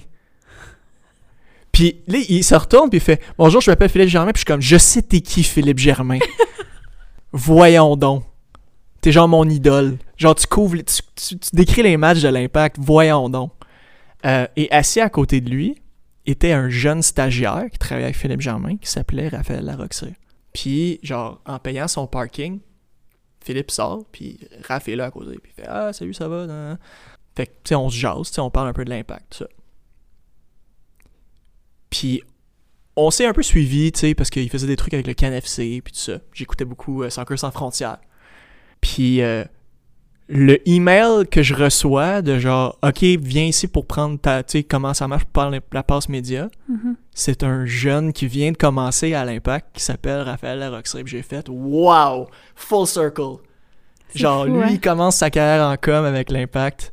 Moi, je commence euh, à couvrir le, le- le FC Montréal. C'était c'était meant to be, tu sais. Fait que euh, moi, j'ai eu un super temps à couvrir. Puis c'est ça. euh, Philippe a couvert, a, a- a développé beaucoup de joueurs. Oui. Il a aussi développé un journaliste parce que les conversations qu'on a eues avec, avec euh, moi et lui, je veux dire, ça vaut de l'or, c'est magnifique. On the record, off the record. Et puis Philippe, je sais pas s'il s'en souvient, mais s'il s'en souvient, il te le dira. Euh, L'objectivité, je l'ai fait sortir de ses gonds. Je l'ai fait se fâcher. Euh, des fois, ça allait bien, des fois, ça allait pas bien. Parce que le FC Montréal, pour ceux qui s'en souviennent, des fois, ça allait vraiment pas bien. Mais il y avait un respect. Euh, quand, quand je parle de développer un journaliste, moi, j'ai développé mon sens de la traduction parce que j'écrivais en anglais, Mhm. mais je refusais qu'il me parle en anglais. Puis pour ceux qui connaissent Philippe, Philippe, doctorat, très élaboré. Moi, il fallait que je traduise ça, là. Fait que, tu sais, au début, ça allait un petit peu... euh. Puis là, maintenant, c'est ça. La raison pourquoi je suis à la MLS, c'est parce que Thierry Henry est entraîneur. Avant ça, c'était Rémi Garde. Il parlait tout. Il parlait juste français, là. En anglais, euh, les, les journalistes américains, ça tirait peut-être euh, pas, pas grand-chose. Moi, je parle en français. J'étais comme, non, non, non, regarde, je vais... Parle! je vais m'arranger après. T'étais capable de faire cette traduction-là. Ouais. Fait que c'est ça. Il a développé mon. Oui, mon sens du soccer a, été développé parce que je les voyais tout le temps. Quand je pouvais aller aux entraînements, j'allais aux entraînements, mais c'était difficile parce que j'étais comme. J'allais à l'université. puis puis euh, quand le FC Montréal est mort, ça m'a fait mal parce que c'est. Ben, first, garde, je vais euh, écouter le- la raison de Nick Martineau d'avoir commencé Obélisque. Je pense que c'est une. je pense que c'est une très bonne raison. Je peux dire, j'ai. Écoute, je me sentais tellement mal pour des, des, des Zach Sukunda, des Janouk Sarbono, des. euh, oh my god, je peux toutes les nommer. hein. Paul Min dans les buts. Je veux dire, il y en avait tellement que, tu sais, d'un claquement de doigts, leur carrière. euh, certains, leur carrière était finie. Mhm. Puis, tu sais, c'était, bien dommage. J'ai, trouvé ça bien difficile. Puis là, ben c'est ça. Là, j'avais plus d'emploi. Ben, j'avais plus d'emploi. Faut dire, j'étais pas... j'étais pas payé pour l'instant pour couvrir le FC Montréal, quand même. Mais, euh, tu sais, par après, par la bande, j'avais des amis amé- américains qui me disaient... Parce que je couvrais la USL, j'étais le seul à Montréal à couvrir la USL. Fait que de fait, j'avais des amis en Arizona, qui est euh, à FC, euh, le Phoenix Rising, à Cincinnati. Je connaissais les, les gens à Cincinnati avant le, groupe de MLS parce que parce qu'ils jouaient en USL, puis ils me connaissaient, à Sacramento, euh, tout ça. Donc je les ai connus par, par ce temps-là. Puis ils m'ont dit Hey, c'est poche, tu sais, plus, tu, peux plus, il n'y a plus, plus de match, il n'y a plus de ci, il n'y a plus de ça. Puis j'ai entendu parler de SBI, qui est un, un gars, euh, Ivis Galarcep, qui est genre. Aux États-Unis, ce site-là, il y a beaucoup de gens qui disent que c'est la massia du soccer, de du, du journaliste soccer aux États-Unis, parce qu'il y a beaucoup de très bons journalistes qui ont commencé là pour se retrouver à des USA Today, à des OK. Goal, à des. tu sais. Il m'a dit Hey, Je suis sûr qu'il cherche quelqu'un à Montréal. T'as envoyé un email. Puis, euh, tu sais, moi, j'étais pas assez bien connu pour avoir une passe de presse. Ça s'est fait dans le temps de le dire. J'ai envoyé un email à Ivis. Hey, je suis un jeune journaliste, j'ai cette expérience-là. Voici des clips de ce que j'ai fait. Et comme, alright, je vais parler à, je parler à Pat. là. Le lendemain, j'ai fait ma passe de presse. Puis je couvrais le premier match. Ça s'est ça s'est fait tellement vite, là. Euh, puis c'est ça, j'étais encore à De la l'université. première équipe. De la première équipe. Ça, c'était fou. Puis, euh, c'était le fun parce que il commençait à me connaître un peu à l'impact de par le FC Montréal Mhm. parce qu'il savait que j'étais quelqu'un de sérieux. J'avais l'air un peu fou. Le petit bonhomme, cheveux longs, euh, des souliers weird, euh. Il est jamais, il est- il jamais en, en chemise, il il, il est pas, il a pas l'air très profesh, mais quand tu poses des questions, ça a de l'allure. Ça m'a toujours sauvé. Faut que tu saches parler de tes affaires. Quand ils m'ont vu arriver la première, le premier match, c'était au stade olympique, j'étais assis devant SBI Soccer. J'étais assis, Patrick Vallée est venu me serrer, m'a fait Hey, félicitations, t'es rendu à couvrir l'impact, puis t'as ta passe de presse, félicitations. Je trouvais ça vraiment le fun. Parce que c'était un peu comme la consécration. J'avais couvert un match de Ligue des Champions, mais je, honnêtement, je sais pas pourquoi j'étais là. J'étais arrivé, puis j'étais juste comme euh, je- qu'est-ce que je fais? Là, j'étais vraiment là pour faire des articles. Puis euh, c'était vraiment un moment, c'était comme hey, toute ma vie, j'ai voulu être quelqu'un qui couvre l'impact, puis Mhm. là, je couvre l'impact. Il y avait de quoi de vraiment, franchement très beau. Puis là, après, ben, c'est ça. C'était pas, c'était, du blog. Après ça, euh, le Pro Soccer USA, qui est un média qui a été commencé par le Sentinel d'Orlando, qui se voulait être une start-up qui couvre le soccer de la nord-américain, fait que MLS, N- NWSL, partout. Cherchait quelqu'un à Montréal. En fait, il cherchait à remplacer quelqu'un à Montréal. OK. Puis j'ai eu un j'ai eu un email de ça. Puis là, c'est ça. Là, c'était. J'ai passé deux ans à faire SBI puis finir mes études. Puis là, j'étais pour de vrai un journaliste. J'allais aux entraînements, je parlais aux joueurs, je parlais à Rémi Garde. C'était quelque chose de. C'était quelque chose d'assez surréel. Euh, en tant que journaliste, que c'était ça sa job. Ça, c'était magnifique. Fait que c'est quoi la grosse différence là, entre un blogueur versus un journaliste? Ben, tu sais, je, je, ça, je le conseillerais pas à personne maintenant, mais je peux pas mentir que ça m'est arrivé. Quand j'étais un blogueur, j'étais pas payé. J'allais là parce que je m'étais dit, OK, si j'en fais assez, il y, a des- il y a des gens qui vont savoir qui je suis. Fait que c'est en quête d'expérience. Ouais. OK. Après, c'est pas tout. Je, je le réalise que c'est pas tout le monde qui peut faire ça. Parce que c'est pas tout le monde qui a assez d'argent pour se permettre ça. C'est. Puis c'est un gros, gros, gros fléau dans le journalisme en ce moment. J'ai pas vraiment de réponse. Moi, j'ai fait ça, mais je me serais tué à essayer de le faire. Fait que, tu sais, euh, c'est pas, euh, c'est, c'est pas la meilleure façon. Clairement pas. Mais c'est une des façons que j'ai pris. Euh, ça m'a apporté le, le fait qu'il y a des gens aux États-Unis qui savaient qui j'étais.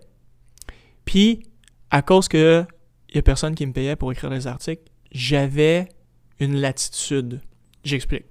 Tu sais, il me disait Ah, couvre le match, mais tu sais, couvre-le euh, pour un public américain. Tu sais, on parle pas nécessairement de l'impact tout le temps. OK. Fait que moi, ce que je faisais, je fais Regarde, je suis pas payé, j'ai une carte de presse, je peux aller où je veux, dans les limites de où je peux aller. Euh, moi, je me fais plaisir. J'écrivais ce qui me plaisait. Un des articles préférés que j'ai écrit pour SBI, c'est le seul but, je pense, de Daniel Lovitz. Fin de match, Daniel Lovitz sur une jambe. Il est blessé, il peut pas finir la game, tu sais. Il est là parce qu'il peut pas être changé. Euh, c'est contre le Fire, je pense. C'est contre Chicago. À l'extérieur de la boîte, sur un, sur un corner, le ballon tombe dessus. Genre, il est tout seul. Il met les lacets dedans. Bah, ça fait un but. Écoute, le stade explose. J'ai fait, OK. On écrit sur Daniel Lovitz aujourd'hui. C'est ta carrière. Quelqu'un qui, a, qui a une super belle histoire. Quelqu'un qui il a vraiment pas volé le contrat qu'il a à Nashville en ce moment. Quelqu'un qui a pas la langue dans sa poche non plus. fait que je t'ai fait un bel exposé détaillé. J'ai été... Écoute, l'article au complet se passe dans les 30 secondes. Entre la blessure de Daniel Lovitz et son but. C'est juste ça. J'ai pas parlé du match. Mais c'était ma revue de match. Ok. Pourquoi? Parce que si il m'avait fait Hey, mais c'est pas ça qu'on a vu, c'est pas ça qu'on fait, tu me payes pas. Ça te donnait comme cette latitude-là. J'ai fait ce que je voulais. Tu te donnais la permission, dans le fond. Mais en même temps, j'étais là. Je posais des questions. Ouais. Ça m'a permis de parler à des gens vraiment intéressants. J'ai parlé à j'ai parlé à Bob Bradley, j'ai parlé à euh, Oscar Pereira, j'ai parlé à Tata Martino. Tu sais, c'est des, des monuments. J'ai parlé à Bastian Schweinsteiger. Magnifique, ça. Euh, Bastian Schweinsteiger, le mollet en sang. Je suis tout seul avec, euh, avec un autre journaliste. On, on- on s'approche pour... Il fait « Ah, vous voulez, euh, vous, vous- vous voulez me parler, right? » Oui. On s'approche. Bastian Schweinsteiger, champion du monde. Tu sais, carrière incroyable. Hey, ça vous dérange-tu, les gars, si, euh, si je m'assoyais? Dude, t'as... Je veux dire, t'as, ga- t'as gagné une Coupe du Monde, t'as, tu Veux-tu T'as- que je tienne ta chaise? tu sais, fais ce que tu veux, man. Tu peux, écoute, tu, tu peux t'allonger à terre, puis je vais te parler si tu veux, ça me dérange pas, là. Mais ouais, tu sais, ça, m'a ça, ça permis de faire des, euh, des belles rencontres. Ouais. Comme... Mais c'est ça. Là, ça m'a permis de, de, de faire ce que je fais en ce moment. Mais encore là, c'est ça. C'est, tout ce que je voulais faire. Fait après, je, je fais des sacrifices que peut-être T'étais des prêt gens... à les faire. Oui. C'est ça. Moi, euh, parle-moi un peu de ce réseau de contacts-là. Comment il se crée? Fait que, toujours dans l'optique de pouvoir euh, peut-être informer quelqu'un qui est intéressé par le journalisme. Tu dis que quand tu suivais le FC Montréal, tu te faisais des contacts avec des euh, journalistes aux États-Unis. Comment ça se fait, ça? Parce que vous lisez les articles des autres? Twitter est ton ami. C'est ça, hein? Twitter, les médias sociaux, ça a rapproché beaucoup de gens. Parce que la USL, dans ce temps-là, c'était vraiment une bébite intéressante. T'avais les équipes indépendantes, puis t'avais les two teams, les équipes d'académie, euh, Comme Montréal, Réserve de... Ouais. Puis moi, j'étais un des...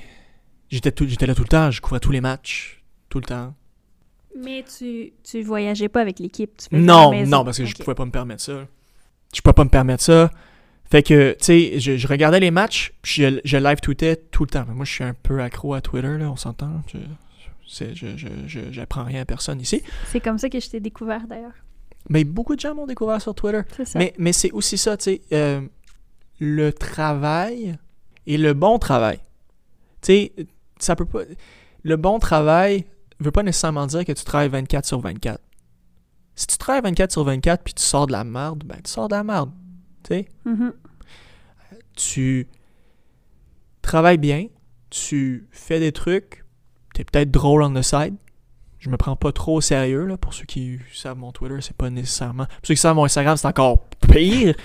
Mais euh, euh, au moins, tu sais, de, de garder ça intéressant, Mais on va dire. tu donnes le contenu que les gens euh, veulent lire. Tu es capable d'avoir ta propre identité, ce qui fait que tu te démarques des autres. Fait que je pense que c'est Mais après ça, c'est ça. Les- après, les gens. Mais c'est ça. Après, les gens. Si les gens sont intéressés à ça, c'est tant mieux. Puis, c'est ça. Là, pour revenir, il y avait un. un- C'était un temps vraiment intéressant dans la USL. Puis moi, j'étais déjà un fan de la USL de par mon intérêt envers l'impact. Mhm. Donc, je connaissais Richmond, je connaissais Rochester, je connaissais. euh, tu sais, il y a- puis il y avait vraiment beaucoup de, de fanbase intéressants. Puis il y avait des, des, des, des journalistes intéressants, des gens qui commençaient des trucs. Euh, puis ils se disaient Ah, mais on aime un peu la même chose, donc on va, tu sais, on se garde un peu en contact. Ou, tu sais, à Louisville, quand ça a commencé, c'était vraiment intéressant. Quand il allait à l'étranger, ben, on se ramassait sur les mêmes hashtags parce qu'on, tu sais, on live tout le temps en même temps. Fait que, Ouais. ah, on- Puis après ça, on s'envoie un DM, deux DM, trois DM. Mais moi, je continue à dire, puis il y a beaucoup de choses qui me sont, qui sont arrivées dans ma vie de par des gens que je connaissais pas, qui ont dit mon, qui ont dit mon nom quelque part, ça a mené à quelque chose. Des fois, ça mène pas à quelque chose. Il y a des affaires, euh, je dirais même euh, l'an passé, c'est qu'on m'a appelé pour des affaires que j'aurais jamais cru possible. Des affaires qui sont pas arrivées nécessairement. Mais juste de dire, oh, on a pensé à toi. Toi, t'es quelqu'un d'intéressant. Moi, tout ce que j'ai fait, c'est travailler. Tout ce que j'ai fait, c'est, moi, je veux être journaliste. Puis ça peut être n'importe quoi. Tu sais, moi, je, je suis vraiment dans l'optique de si t'aimes ce que tu fais, vas-y. Si, si tu veux être pâtissier, c'est magnifique. On en a besoin de pâtissier. Mhm. Il y a beaucoup de gens qui mangent du pain. tu sais, beaucoup, beaucoup plus de gens qui mangent du pain que qui lisent des articles, là, je vais te le dire. Euh, mais mais c'est ça, tu sais. Euh, moi, j'écris des articles. Si les gens trouvent ça bon, ils disent Hey, euh, on cherche quelqu'un. Ah, ben, j'ai quelqu'un pour toi, Tr- Tristan d'Amour. euh, tu connais? Non? Ah, elle va le suivre. Et je t'envoie des. Donc, tu sais, c'est des trucs comme ça. J'avais écrit pour la première ligue canadienne quand ils avaient fait leur, euh, leurs essais Ouais. en français. La personne qui avait donné mon nom, c'était Olivier Tremblay. J'avais jamais parlé à Olivier Tremblay avant. Puis quand, j'ai, quand je l'ai remercié, il a fait Ben oui, mais on te connaît, tu sais, t'as, couvert le FC Montréal, tout ça, tu sais, tu fais du bon travail. C'est ça. Tu fais du bon travail. Euh, après, c'est certain que faut se projeter. Pour la même raison que un joueur qui veut avoir un emploi dans un club, euh, faut pas juste que tu sois bon. Tu sais, des fois, il faut que tu, t'sais, que tu, te, tu te vendes un peu, Ouais. c'est certain. Moi, j'ai un peu de misère avec ça. Je suis extrêmement dur envers moi-même. J'ai de la misère à me vanter. Là, on parle de, de mes expériences. Ouais. Fait que de facto, faut que je me vante un peu. Il faut que je Absolument. parle de. Tu sais, écoute, je peux te parler de, je peux te parler des, des débarques que j'ai faites euh, aussi, si ça te tente là, non, mais c'est euh, correct. Moi, je, je suis là pour euh, qu'on te donne des fleurs aujourd'hui. T'apprécies, hein? bon, c'est Tout pour parfait. te mettre mal J'attends le pot, j'attends le pot. non, euh. il vient pas. Il ah vient bon, c'est bon. Euh, comment tu fais pour euh, justement juger ton travail? Fait que, tu sais, il y a peut-être un peu moins de médias écrits maintenant. Il y a quand même de la compétition. Comment tu fais pour savoir si t'es meilleur que d'autres? Est-ce que tu es en compétition avec les autres ou c'est une collaboration? Comment on le juge? C'est drôle parce que moi, j'étais très compétitif quand j'étais athlète. Ouais. Puis euh, c'est quelque chose que j'ai j'ai un peu mis de côté. Euh, j'ai gagner, c'est un peu moins. Je veux dire, ça, ça me sert pas à grand chose de gagner maintenant. Euh, si je peux faire ce que je veux faire, puis plus trop m'en soucier par après, c'est moi ça me va. Euh, sais, c'est pour ça que j'ai je suis un peu moins axé. Il y a beaucoup de gens qui vont dire OK, mais faut vraiment sortir des scoops, faut vraiment sortir ci, faut vraiment sortir ça ou faut devenir un expert. Moi, je me suis jamais Écoute, on m'invite pour parler de soccer. Je vais parler de soccer. Mais dites pas que je suis un expert. J'ai jamais joué. Je suis un journaliste. Je parle de soccer. J'ai acquis certaines informations de par être euh, sur les lignes de côté, pendant les entraînements, ces affaires-là. Mais j'ai jamais joué. Je veux dire, tu sais, c'est pour ça qu'on voit des anciens joueurs beaucoup sur les réseaux de télé. Il y a une place pour les journalistes aussi, c'est certain. Mhm. Moi, le truc que j'aime le plus faire, c'est conter des histoires, être un storyteller. Que ça soit quelque chose de personnel, que ça soit sur une équipe, que ça soit sur une situation. Un de mes articles préférés que j'ai écrit, ça fait longtemps, puis je, je me suis rappelé de ça récemment parce que je, je me cherchais sur Google. Ça, c'est quelque chose que j'aime faire. C'est un peu chauvin, mais euh, j'aime beaucoup savoir où certaines choses sont. Fait que, tu sais, où est mon podcast? Où est The Scrum si je Google Tristan d'Amour? Où est euh, mes bylines dans MLS ou peu importe? Je suis curieux de savoir ça. Rien, il n'y a, rien d'affreux, mais je suis quand même curieux quand même. Fait que peut-être par chauvinisme, peut-être un petit peu. Non, non, je trouve ça très Euh, drôle. mais, ouais, ouais, bon. Puis j'ai vu récemment un article que j'avais fait sur Emerald Smashmeyer, qui est une, euh, une gardienne de but au hockey, qui est un... euh, j'avais eu une information comme quoi elle allait manquer l'équipe olympique, la dernière, les, les derniers Olympiques. Puis, à cause de ça, la coach de l'équipe de hockey de Concordia, Julie Chu, qui est une ancienne olympienne, l'a appelé et a fait « Hey, T'aimerais-tu ça coacher les goalers? Puis je trouvais ça magnifique. L'article, comment je l'ai écrit, c'est comment vivre la déception, puis ensuite la recycler pour ensuite se tourner vers autre chose. C'est des, des trucs comme ça que j'aime faire. Tu sais, sans nécessairement dire comme, OK, t'as pas eu ton rêve, pourquoi? Parce que, whatever. Mais je trouvais l'histoire belle. Puis tu sais, Emran, c'est encore là, puis tu sais, euh, c'est une très bonne gardienne de but. Mais je trouvais que ce moment, ce moment dans le temps, genre, je pense que c'était un span de comme deux jours. Il est arrivé ici, puis what the fuck, j'ai rien. Ah, j'ai ça. Tu sais, je trouvais ça beau. Ça a fait un super bel article. Euh, fait que moi, c'est ça. J'adore faire ça. J'aime beaucoup sortir des, des- des nouvelles, puis tout ça. Mhm. C'est, écoute, la majorité du monde du journalisme, c'est ça. Oui. Mais quand tu as l'opportunité de faire quelque chose de spécial, là, c'est, écoute, moi, je trouve ça parfait, tu sais. Tu dis que t'es pas un expert? Et non, et non. parce que t'as jamais joué.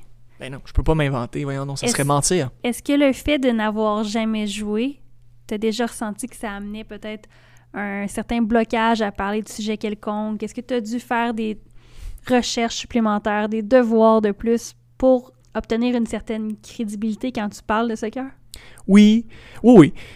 Mais je j'essaie de pas nécessairement parler des trucs extrêmement techniques. Je laisse ça à des gens qui l'ont fait. Parce que justement, c'est ça. Ça serait. euh, ça serait mentir. Tu sais, oui, des fois, je passe à la radio puis je parle de. Tu sais, pourquoi un, un schéma est différent d'un autre. Après ça, tu sais, c'est. C'est qu'ils me demandent mon opinion. Oui. Mais je, je ne suis pas un expert. Je peux pas inventer. Je peux pas m'inventer. Faudrait que je quitte le journalisme, que j'aille faire des cours de coaching pendant 10 ans, peut-être même plus, puis que je revienne. Il y en a des gens qui ont, qui ont peu ou pas joué, puis qui savent très bien s'en sortir en tant qu'expert. Quote unquote expert. Mais c'est euh, c'est c'est une euh, c'est un struggle qui est constant. J'en parlais avec Daphné Malbeuf d'ailleurs, qui elle fait le hockey du Rocket de Laval. Puis elle, elle essaye de s'imprégner du plus des, des anciens joueurs qu'il y a à RDS, à autres. Il y a beaucoup de devoirs à faire, j'en fais aussi. Mais c'est pas. J'espère que si vous lisez mes trucs, si vous euh, me suivez sur Twitter, vous espérez pas nécessairement une analyse approfondie du 11. C'est pas nécessairement ça qui m'intéresse non plus. Euh, Il y en a assez des experts aussi. Mhm. Tu sais, je, je- je vais revenir encore sur ce que Nick disait, mais c'est vrai qu'il y en a beaucoup des experts. C'est vrai qu'il y en a beaucoup des émissions sur ah, l'impact, puis ou le FC, ou... Il y en a assez, tu sais. J'espère que les gens voient une couleur différente dans ce que j'apporte. Si c'est pas le cas, bon, ben, tant pis. Mais j'espère. As-tu déjà ressenti le, le fameux euh, syndrome de l'imposteur? De te retrouver peut-être à côté de gens qui parlaient de soccer puis qui avaient plus de connaissances justement tactiques ou techniques? Mais moi, j'aime beaucoup écouter. Donc, euh, ça. Tu sais, c'est certain que si tu viens me poser des questions vraiment, vraiment, vraiment techniques, c'est certain que, tu sais, je- après, je peux juste dire euh, so much, là. Mais, tu sais, j'ai jamais nécessairement été lancé dans une certaine position, mais j'aime ça. Je, le, le syndrome de l'imposteur. Parce que, tu sais, au final, je vais revenir sur le fait d'être stupide. Parce qu'un journaliste, ça aide aussi un peu d'être stupide. Parce que des fois, si t'as pas compris, euh, peut-être que ça veut dire qu'il y a beaucoup de monde derrière qui ont pas compris, là.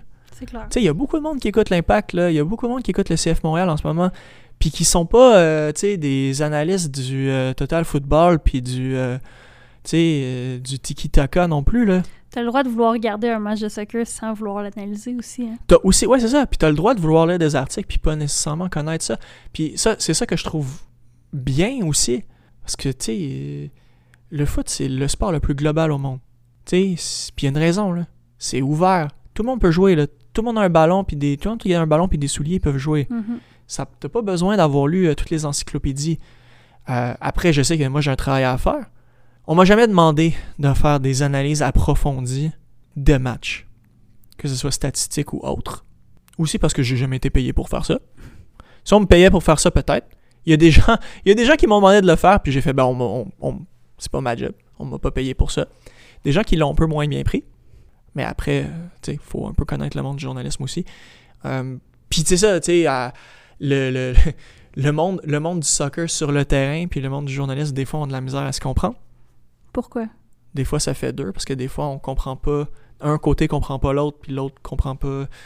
C'est ça. Tu sais, Il y a beaucoup de gens qui pensent qu'il y a des, euh, des journalistes qui comprennent rien du soccer, puis que ça fait pas d'eux nécessairement les bonnes personnes pour couvrir le sport. Je comprends. Mais si tout le monde comprenait tout, il y a peut-être des gens qui liraient puis qui comprendraient pas nécessairement tout ce qui se passe. Des fois, ça prend un peu. Tu sais, euh, un, un des trucs qu'on se parlait avant qu'on passe sur record, c'est. Moi, je trouve que les médias traditionnels sont vraiment importants. Genre, faudrait pas que ça meure.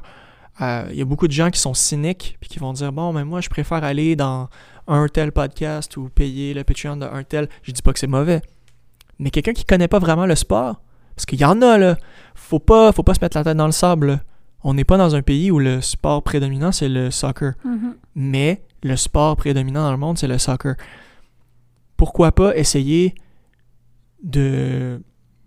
tu sais, faut qu'on ait un point d'approche, là. Tu sais, puis le point d'approche, la majorité du temps, c'est les médias traditionnels, parce qu'ils l'expliquent en broad stroke. Quelqu'un va commencer à faire « Ok, c'est le fun, je veux avoir un peu plus d'informations. » Va aller sur les médias traditionnels, commencer, puis après ça, si t'es vraiment hardcore, puis tu finis par être hardcore parce que, tu sais, ça s'apprend.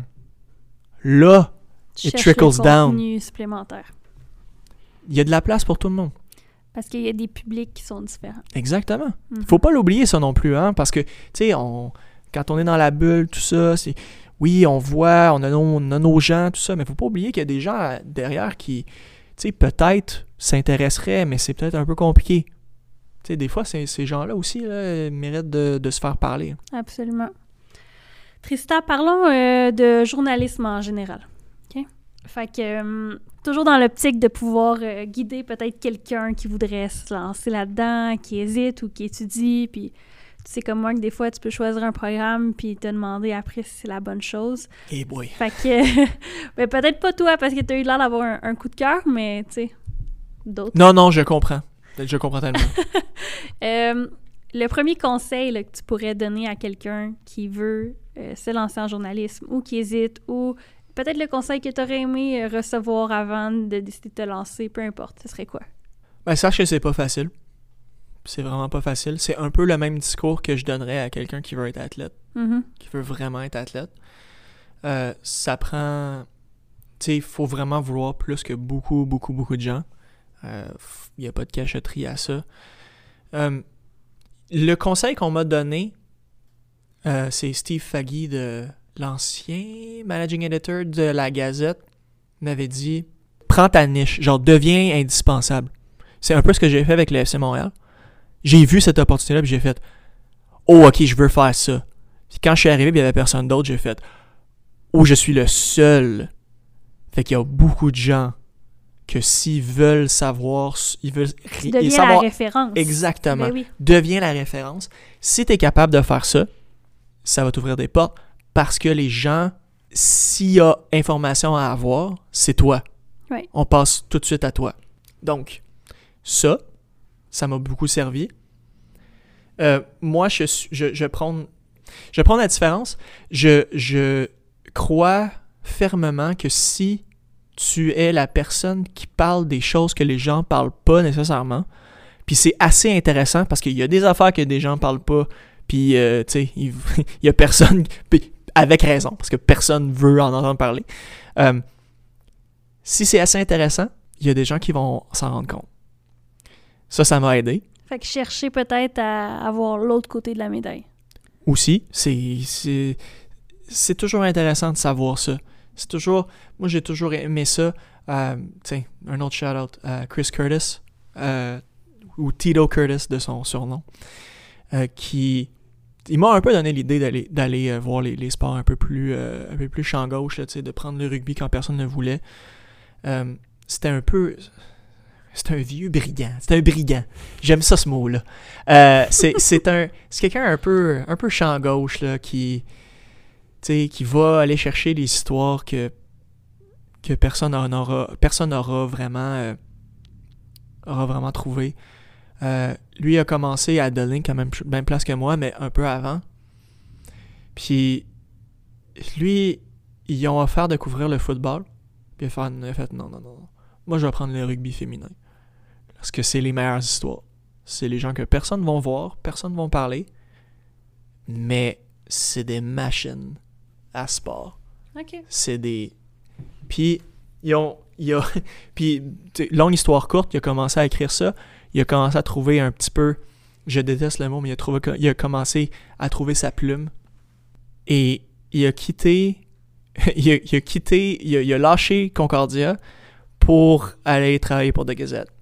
OK. Donc, tu sais. Euh, et euh, fiez- fiez-vous pas sur les programmes de journalisme universitaire. C'est, ça peut vous aider, ce n'est pas la solution. Si vous faites votre programme au complet, puis tout ce que vous avez pour prendre vos jobs, c'est des travails d'école, vous avez fait une erreur. Ça ne veut pas nécessairement dire que c'est fini, vous avez fait une erreur. Dans le sens où il t'en faut plus. Il que t'en faut plus. Il faut que tu vois du terrain. Mhm. Les salles de classe, c'est pas un endroit pour enseigner le journalisme. Il faut que tu prennes l'expérience. Puis... Exactement. OK. Est-ce que c'est euh, difficile quand. Tu sais, parce que t'es un être humain, bien sûr, hein? Jusqu'à preuve du contraire. tu dois. tu dois aborder des sujets, des fois, qui sont peut-être pas toujours faciles. Tu dois poser des questions, des fois, que tu sais que la question va être mal reçue. Est-ce que c'est difficile de, de se mettre dans ce personnage-là? Ouais. C'est, difficile. Il faut.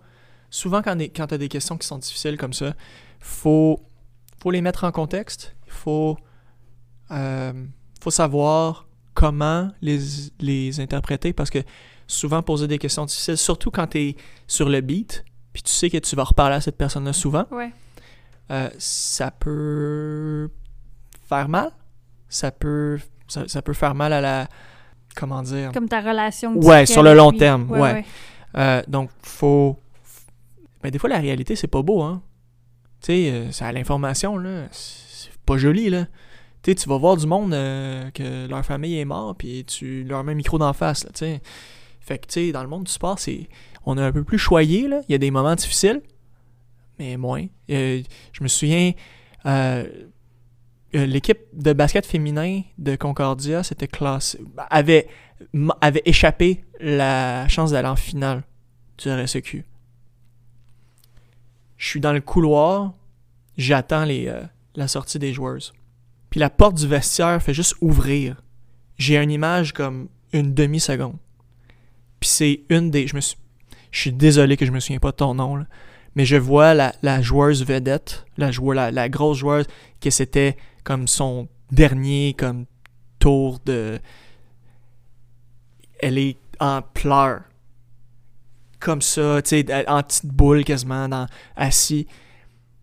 Puis, ben, veut, veut pas. Tu sais, c'est à elle que je veux parler, là. Clairement. Puis, ben, pour ceux qui connaissent pas le, le terme journalistique, mais c'était mon lead. C'était le premier paragraphe. Le premier paragraphe, c'est le paragraphe le plus important parce que c'est ça qui te. qui, qui make or break l'article, tu sais. euh. Qui va Si faire tu veux sorte si je veux continuer si à lire tu- ou pas. c'est ça. Ben oui. Mais mon premier, mon, mon- mon premier paragraphe, c'était euh, dans, un, dans un moment de, de déchirement, je voulais que tu paraphrases, là, euh, les joueurs en sanglots euh, sortaient du vestiaire pour euh, la dernière fois de leur carrière. Puis c'est un peu ça, c'est un peu là-dessus que j'ai basé mon article, tu sais. C'était un peu moins sur le match, puis plus sur tu pensais vraiment te rendre en finale? Ouais. Vous étiez mieux classé, puis vous vous êtes fait donner une volée en fin de match. Comment, comment tu te sens? Puis c'est plate, puis tu sais, c'est une question stupide, tu sais, en tant qu'athlète, ça fait ben voyons comment je me sens, espèce d'épais. Mais comment tu te sens? Est-ce qu'il y a certaines affaires que tu regrettes? Comment, tu sais, t'as fait telle affaire ou peu importe? Tu sais, il est là, là. L'histoire du match est là. C'est plate parce que t'as perdu. Puis moi, je couvrais Concordia. J'aurais pu aller de de l'autre bord, mais je couvrais pas McGill. Qu'est-ce que tu veux faire? mais, tu sais, l'histoire est là. Puis c'est plate pour beaucoup de gens, là. Il y a beaucoup de gens qui écoutent ça, qui, qui, qui écoutent en ce moment, qui sont peut-être joueurs ou joueuses, qui font Ben, Tristan, tu t'acharnes un peu. C'est pas l'acharnement. L'histoire de ton match, c'est ça. Peut-être que dans, dans quelques mois, tu vas pouvoir revivre ça puis faire Hey, c'est un moment charnière. Écoute, j'en ai des moments charnières. J'ai des moments laids là, dans ma vie. Que je me souviens, mais c'est des moments, c'est des histoires. Oui. Les histoires finissent pas tout le temps bien. Non, C'est pas toujours Disney. non, clairement. Est-ce que ça t'est arrivé euh, de, de vouloir parler à un athlète ou à un entraîneur qui dit juste non? Euh. Il y en a pas qui me viennent en tête. Ça se peut. Des fois, il faut que tu respectes. Des fois, il faut que tu respectes. Ah, j'avais parlé. Ah, mon Dieu. Comment il s'appelait? Euh, Le fils de Serge Dinkota? John? John Dinkota qui jouait avec euh, FC Montréal. Je sais qu'il avait marqué un but contre son toi, camp. euh, c'est toi l'encyclopédie, c'est pas moi. Il avait marqué un but contre son camp au stade, au stade olympique. Puis j'aurais probablement pas dû demander à y parler, mais j'ai demandé j'ai demandé quand même. Je pense qu'il m'avait juste rien dit. Il était il était vraiment en pleurs. Puis ouais, là je me suis senti un petit peu genre après j'ai fait comme OK, j'aurais peut-être pas dû tu sais c'était comme le premier match ou le deuxième match en sachant ce que je sais maintenant parce que je couvrais l'équipe tout le long, tu sais. Mhm. J'aurais peut-être pas dû. j'a- J'aurais peut-être dû faire comme on va la laisser aller celle-là pour le bien de genre ma relation avec l'équipe du beat parce que je couvre le beat de l'équipe, tu sais. Donc euh, mais euh, ouais. Mais c'est ça, mais tu sais après ça, on prend pas juste des bonnes décisions dans la vie là, tu sais. Non, clairement. Mais ouais, je pense que c'était une des fois où on m'avait dit non. Il y a, d'autres fois où clairement, tu sais, non, je veux pas que tu parles de cette, je veux pas, je, je veux pas participer à cet article-là. Tu sais, mais il y, a des- il y a des fois où euh, tu participes pas à, cet- à cet article-là, puis bon, comme journalistiquement ou comme, tu sais, ça dépend des, des sujets qu'on parle aussi, là. Tu sais, là, si c'est juste sportif, c'est fair, I guess, mais ça dé- context is everything. Tu sais, c'est beaucoup Ouais. sur le contexte de la chose. Tu tu peux pas juste dire non, ça me tente pas parler, non, ça me tente pas parler. Tu sais, t'es un joueur professionnel. Surtout si c'est un joueur professionnel. Tu sais, ça, ça mérite un petit peu plus, ça, quand il y a certains joueurs qui veulent pas parler quand c'est, tu sais, ça fait partie un peu de ton travail. là. Tu c'est un understanding que quand t'es un joueur, tu après ça, plus, euh, plus haut ça va, plus euh, là, ça devient de plus en plus difficile d'avoir accès. Mais bon, qu'est-ce que tu veux? Quand tu as commencé à couvrir l'impact dans le temps, CF Montréal aujourd'hui, quand ils étaient, euh, quand ils sont en MLS, est-ce que tu fais aussi d'autres sports de temps en temps à travers ou tu te concentres vraiment sur le soccer à ce moment-là? Euh, il y a eu un temps où j'ai fait euh, euh, Impact puis certains autres sports universitaires. J'ai été, rédacteur à Dunning pendant quand même un, pas pire bout de temps. Donc, tu sais, j'animais un podcast où on parlait vraiment des trucs. on, on a cherché des histoires qui étaient intéressantes. Avec des, des- tu sais, j'avais fait un panel un moment donné avec euh, Cambiz Ebadi et Dino Rossi à la fin des deux saisons de League One puis de, P- de la PLSQ. Euh, puis je pense que c'était la première fois qu'il y avait comme un espèce de meeting au sommet entre les deux, genre en, en- en vrai. Puis je m'étais trouvé vraiment bon cette, cette journée-là. J'étais comme, waouh, je l'ai, tu sais, je l'ai fait se rencontrer, puis genre, tout le monde peut écouter ce qui se passe, puis tout ça. Puis ça, j'avais trouvé ça vraiment le fun. Fait que, tu sais, je faisais, ben là, je reviens au soccer, là, mais tu sais, j'avais parlé, euh, je sais pas si t'es, je sais pas si tu connais le Wolfpack de Toronto. C'est une équipe de rugby qui était à Toronto, puis qui jouait en Angleterre, mais qui jouait ses matchs à la maison à Toronto. Je trouvais l'histoire incroyable de pouvoir genre jouer sur deux continents en même temps. C'était assez fou que j'ai eu un one-on-one avec euh, le, le président fondateur de l'équipe. C'était fou. Euh, Encore t'sais- là parce que t'aimais l'histoire. Ouais. euh, puis j'ai, tu sais, puis toujours euh, masculin ou féminin. Ça m'a jamais. euh, ça m'a jamais. J'ai, toujours été. j'essaye du moins. Là, je le fais moins parce que, comme, il n'y a pas d'équipe professionnelle dans le bout, là. Mais, tu sais, j'ai, couvert les Canadiennes. Ça, c'était le fun. C'était. Les filles, là. Ouf. Ça tirait, là. Puis les histoires étaient tellement belles, là. C'est, aussi ça, là. Moi, je vais surtout euh, où l'histoire est belle. Mhm. Quand il y a des belles histoires, ça, ça vient tout le temps me chercher un peu plus.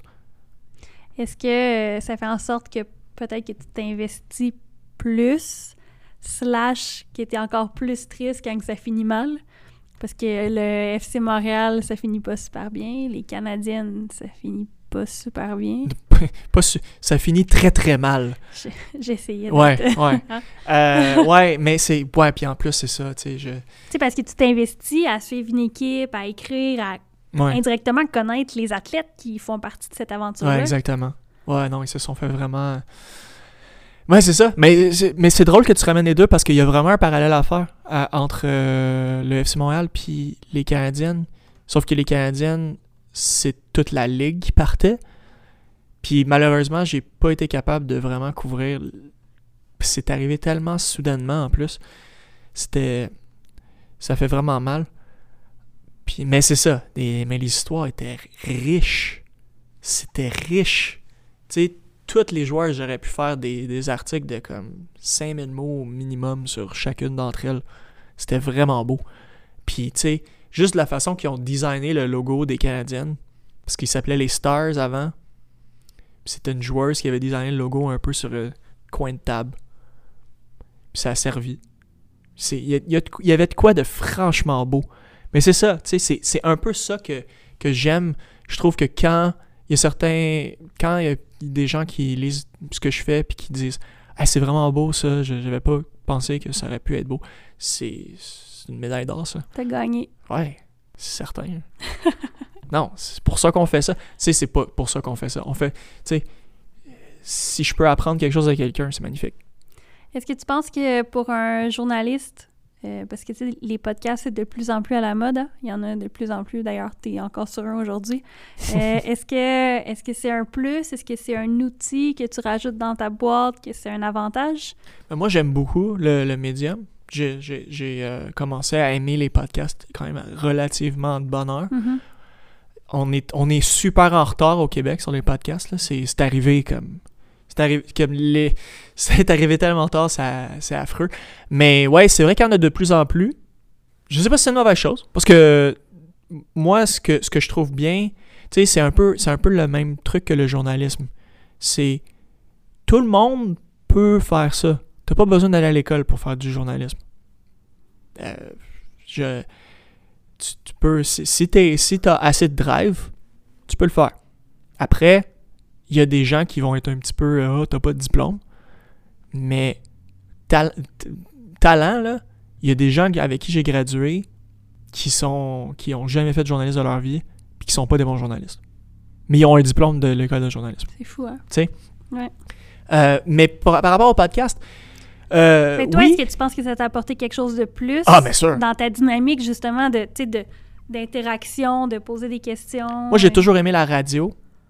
J'ai jamais été capable d'en faire. Parce que j'ai j'ai jamais fait de stage dans ma vie. J'ai jamais. Tu sais, tout le monde sont comme Ah, le stage à la Gazette, le stage à TSN 690, le stage à ci, le stage à ça. J'ai fait mes propres stages. Tu sais, j'ai pas fait de radio, mais j'ai fait des, j'ai fait des podcasts. Puis il y a des gens qui m'invitent à la radio. mhm. Euh, Chacun son chemin, hein? Tu sais? Donc, euh, Oui, exactement. Tu sais, je dis pas que c'est une mauvaise chose de faire un stage à quelque part, là. Pas en tout. Moi, c'était pas. Mais il y a plusieurs chemins pour se rendre là, tu sais. C'est pas. euh, Il y a pas qu'un chemin. Euh, tous les chemins mènent à Rome, c'est ça? Rome. Ben, ouais, c'est pas tout. On se rend pas tout à Rome, là, on s'entend, là. On se rend. Des fois, on se rend en Bologne, puis des fois, on se rend. Pas pantoute, on se rend dans le fleuve. Je sais pas comment non, ça mais s'appelle c'est des, c'est des expériences de plus que tu peux, des fois, peut-être manier pour ramener Oui, dans exactement. un autre truc. Mais, mais c'est ça. Puis le, le podcasting aussi, c'est. Tu sais, tu peux le. Le podcasting, tu peux vraiment le faire pour le fun. Puis il n'y a pas grand monde qui font énormément d'argent avec. Tu sais, c'est pas tout le monde qui va être un Joe Rogan. Tu sais. là. Puis tu sais, c'est ça. Euh, c'est pareil comme partir quelque chose d'indépendant. Si t'as un méga gros nom, c'est plus facile parce que tu peux euh, attacher des gros sponsors, ou Patreon, tu sais. Tu si t'as un gros following, ben, tu peux te rendre à, tu, peux, tu, tu peux convaincre assez de monde de donner euh, un temps d'argent. tu. Il y a beaucoup de monde qui m'ont demandé ça pendant la pandémie.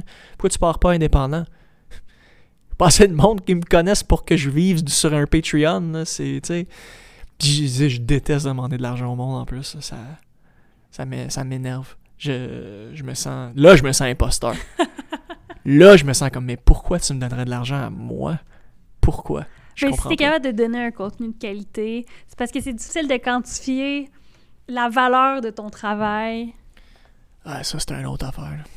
là. Oh boy. Ouais, mais c'est ça, c'est pas, c'est, c'est, c'est pas, un, c'est pas un monde facile. Puis, mais, tu sais, moi, j'ai, tu sais, ça va peut-être être à, à mon, euh, to my detriment, à- que c'est ça que je veux faire. Puis, je vais faire ça jusqu'à temps que, littéralement, je serai plus capable. Euh, Est-ce que c'est une bonne approche? Non. Peut-être pas. Peut-être que oui. Mais c'est l'approche que j'ai.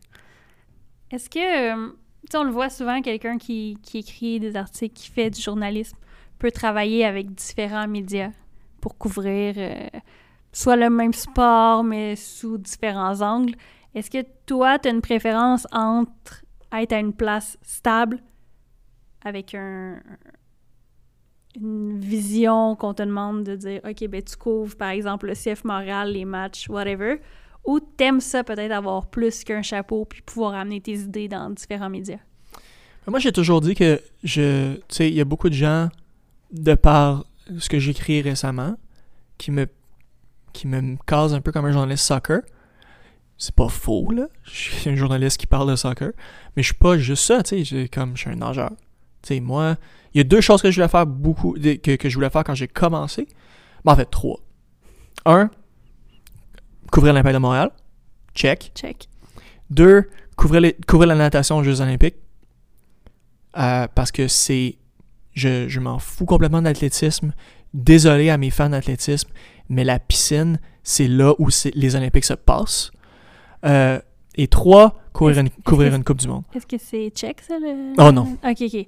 J'ai jamais couvert les Olympiques. Le 2 puis 3, c'est pas check encore. C'est. euh, c'est le grand. Ben, le grand regret. Faut pas. euh, tu sais, ma vie est pas finie non plus, là. Non. Mais. Ouais, j'aurais aimé ça couvrir Tokyo. J'aimerais pouvoir couvrir Jeux olympiques, Coupe du monde. Coupe du Monde, c'est ça. OK. Fait que si, exemple, là, d'un matin, tu te réveilles, tu te dis, bon, moi, je veux couvrir la prochaine Coupe du monde. C'est quoi le, trajet? C'est quoi l'objectif? C'est quoi les étapes là, pour te dire, je veux arriver là? Euh, selon toi, qui qu'il faut que tu contactes? Qu'est-ce qu'il faut que tu C'est fasses? une très bonne question à laquelle je n'ai pas la réponse en ce moment, Audrey. Mais je vais te dire, euh, ben, on, on s'en était parlé un petit peu avant. J'a- J'avais comme idée folle de couvrir la Finlande à l'euro. Mais là, clairement, ça ne marchera pas. Euh, la, la- la pandémie a un peu fucké les plans. Aussi, j'ai pas nécessairement l'argent pour me rendre là. Mais je trouvais, je trouvais l'idée intéressante. indépendante, dans le fond. Je trouvais l'idée intéressante, puis je l'aurais probablement pitché à beaucoup de outlets américains différents parce que la Finlande, un, c'est la première fois qu'ils se qualifient, mais deux, avait beaucoup de joueurs MLS. Il y avait, tu sais, à, à date de l'an passé, là, là, on oublie le fait que Yuka est plus à Montréal, Mhm. mais il y avait Yuka, il y a Lassie, il y avait Robin Ludd, le, le joueur de Minnesota. Je pense que j'en oublie un aussi. Mais je trouvais l'histoire bo- bonne parce que j'étais comme, hey gars, trois joueurs MLS dans la même équipe à l'Euro, ça peut être cool. Deux joueurs de Montréal. Fait que je suis sûr qu'il y aurait, eu beaucoup de, médias ici qui auraient probablement euh, sauté sur l'idée. Euh, mais pour vraiment répondre à ta question, euh, si je suis capable de faire quelque chose qui ressemble à ce que je fais pour le reste de ma vie, moi je suis 7. Parce que j'aime ce que je fais en ce moment. Peut-être qu'un jour j'aimerais pas ce que je fais. Puis tu sais, peut-être qu'il y a des gens qui vont faire Ah, mais là c'est un peu un manque d'ambition. Mais c'est ce que je voulais faire quand j'étais tout petit. Mhm. Fait que c'est-tu un manque d'ambition ou c'est l'ambition est arrivée plus tôt que je pensais? T'es heureux. Tu sais, la question se pose. Mhm. Après, Absolument. est-ce qu'il y a des choses que je. Oui, c'est sûr. Tu sais, je viens de te le dire. J'aimerais ça aller aux Olympiques, couvrir la natation. J'aimerais ça, tu sais, même d'ici, couvrir les Olympiques. C'est un rêve absolu. C'est le la compétition en tant qu'athlète que j'ai pas que j'ai pas fait. euh, que j'aimerais parce que les histoires sont toujours riches. Que ce soit en émotions, bonnes ou mauvaises. Que ce soit, euh, tu sais, euh, social. C'est- les Jeux Olympiques, c'est, euh, en train de, de- de justice sociale, quelque chose que- qui me tient à cœur. Euh, j'ai, tu sais, j- il y a tellement d'histoires. La Coupe du Monde, c'est la même chose. Vivre la Coupe du Monde dans un même pays, est-ce qu'on va être capable de vivre la Coupe du Monde dans un même pays? Euh, dans le futur? Ça va être une bonne question. Avoir la Coupe du Monde ici, que ce soit à Montréal ou pas, là, on rentrera pas nécessairement dans le débat parce que, bon. Euh, mais après, je veux dire, on aurait eu quoi, trois matchs? Ouais. Euh, bon. Anyway, j'ai dit qu'on rentrerait pas dans le débat. Mais, tu sais, il y a des histoires qui sont plus grandes que nature dans ces, dans ces événements-là, qui sont, en tant que quelqu'un qui aime conter des histoires, c'est second to none. Tu sais, avec, avec l'expérience que t'as dans le métier, là, t'as réussi justement. J'ai 27 ans, Mais- Audrey. oui, mais ça fait quand même quelques années que Ah, ça fait quand même quelques années, T'as réussi à trouver ton identité. Tu, le sais Je un sais. peu de la manière que tu veux aborder un sujet, tu sais, ce que t'aimes, tu sais, les histoires, ces trucs-là. Fait que si demain matin, je te propose de couvrir une Coupe du Monde, mais je t'impose une manière de le faire qui est complètement l'opposé de ce que toi t'aimes, est-ce que tu acceptes quand même pour l'événement? Je l'ai fait pour l'histoire. OK. Ouais, je l'ai fait pour Même dire que j'ai si fait une Coupe du C'est Monde. vraiment pas dans ta manière de le faire. Je l'ai fait pour dire que j'ai fait une Coupe du Monde parce que après, il y a une autre Coupe du Monde dans 4 ans. Mhm. Donc peut-être qu'avec ce que tu m'as donné là, ça va me donner l'opportunité de faire ce que peut-être que j'aurais peut-être voulu faire. OK. Des fois, des fois faut, faut reculer d'un pas pour en avancer de deux. OK, mais est-ce que ça te rendrait heureux de le faire, par exemple? Tu, tu me demandes de couvrir une Coupe du Monde. Oui, mais je te le demande de la couvrir comme d'une manière que t'aimes pas couvrir les trucs. Ouais, mais Audrey, tu me demandes de couvrir une Coupe du Monde. Non, mais je te pose la question. J'ai quelque chose pour toi après. Mais Je te le dirai après. Après quoi? Ben, après ben, après qu'on paye sur record. Ah, OK, OK. OK. Non, mais je comprends. Je comprends l'événement. Je pense que la Coupe du Monde, euh, tu peux peut-être ne jamais le vivre dans ta vie. Tu peux peut-être le vivre C'est les genres de trucs que tu refuses pas. Non, c'est ouais, c'est le genre de scène du parrain. C'est une offre euh, à ne pas refuser. Que tu ne peux pas refuser. Tu peux pas. Même si c'est pas dans les conditions. Et non. Mais t'as raison que ça peut t'ouvrir la porte pour autre chose. Puis ça, c'est toujours à réfléchir, hein? Euh, oui, ben ça dépend. Tu tu as le droit de dire non. Absolument, mais oui.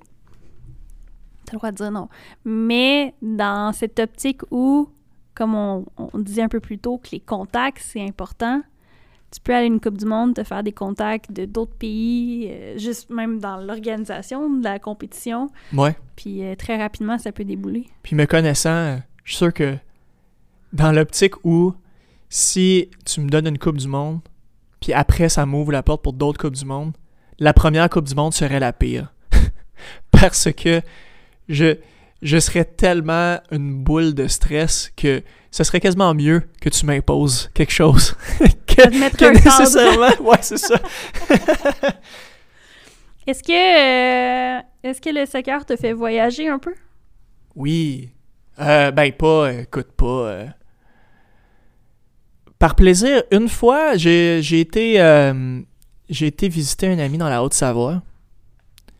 Puis, euh, une des trucs qu'elle m'avait demandé, c'était Y a-tu quelque chose que tu voudrais faire? J'ai dit Trouve-moi un match de soccer, s'il te plaît. On avait été voir. Puis là, je suis vraiment content qu'on n'avait pas été voir la Juve. Parce qu'on avait été à Turin, mais la Juve était pas là. Moi, j'aime pas les grosses équipes, tu sais.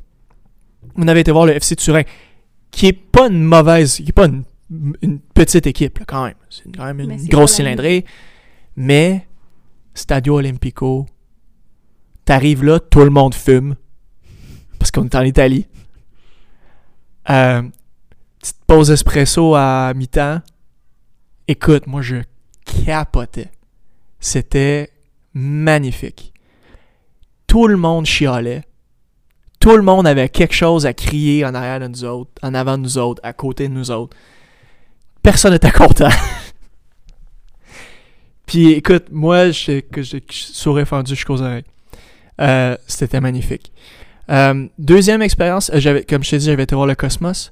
Cosmos de New York, qui est une de mes équipes de cœur. À New York, on a passé quoi, un peu plus que 24 heures en bas, en bas à New York. C'était, j'étais, euh, gelé par l'émotion. Je, je pouvais plus rien faire. Il y avait des tifos de d'autres, de, en fait, je dois dire, c'était un match d'exhibition entre le Cosmos de New York et le FC St. Pauli. D'un côté, t'as les flares de St. Pauli. Brun, rouge. Des gros drapeaux avec le, le- la tête de mort. St. Pauli. Euh, les, dra les drapeaux arc-en-ciel. Tout, tout comme ultra. euh. De l'autre côté, la même chose, mais pour le Cosmos. Gros fumigène vert. À la deuxième mi-temps, les deux, les deux groupes de supporters se joignent dans le milieu. Les fumigènes bruns puis les fumigènes verts qui se propagent un peu partout, qui se mélangent dans la dans, dans l'air. C'était magique. C'est c'est le match, c'est- c'est un match qui comptait pas. Le Cosmos a gagné 2 à 1. Ali Hassan a marqué en fin de match pour, euh, pour donner la victoire au Cosmos. Mais c'était magique. J'ai jamais rien vécu de même. On était 4000. Mais j'ai jamais vécu une ambiance comme ça. Jamais. Écoute, le, le- le- le but de Cameron Porter, puis on en a pas parlé, puis ça c'était vraiment comme. J'ai failli jeter mon père en bas des estrades tellement j'étais content du but. Je sais pas. Drôle de manière de gérer Non, mais je l'ai levé, je l'ai levé de terre. hein. On était, on était dans, au, au stade olympique, un peu où les, euh, le- les, les estrades, comme il y a un sheer drop, là, je l'ai jeté, puis les pieds ont pogné sur le plexi. J'ai failli le jeter en bas. Il aurait pété aux frettes, le père. Pour vrai. Je suis désolé. C'est à cause de Cameron. Tout ça à cause de Cameron. Cameron. Euh, mais c'est ça. Mais tu sais, ça c'était magique de, de, de, de vivre ce, ce match-là, genre quasiment dans le Bronx. Puis encore là, c'est ça. Ça revient au. Tu sais, on n'était pas à Manhattan, on n'était Ouais. pas au Red Bull Arena.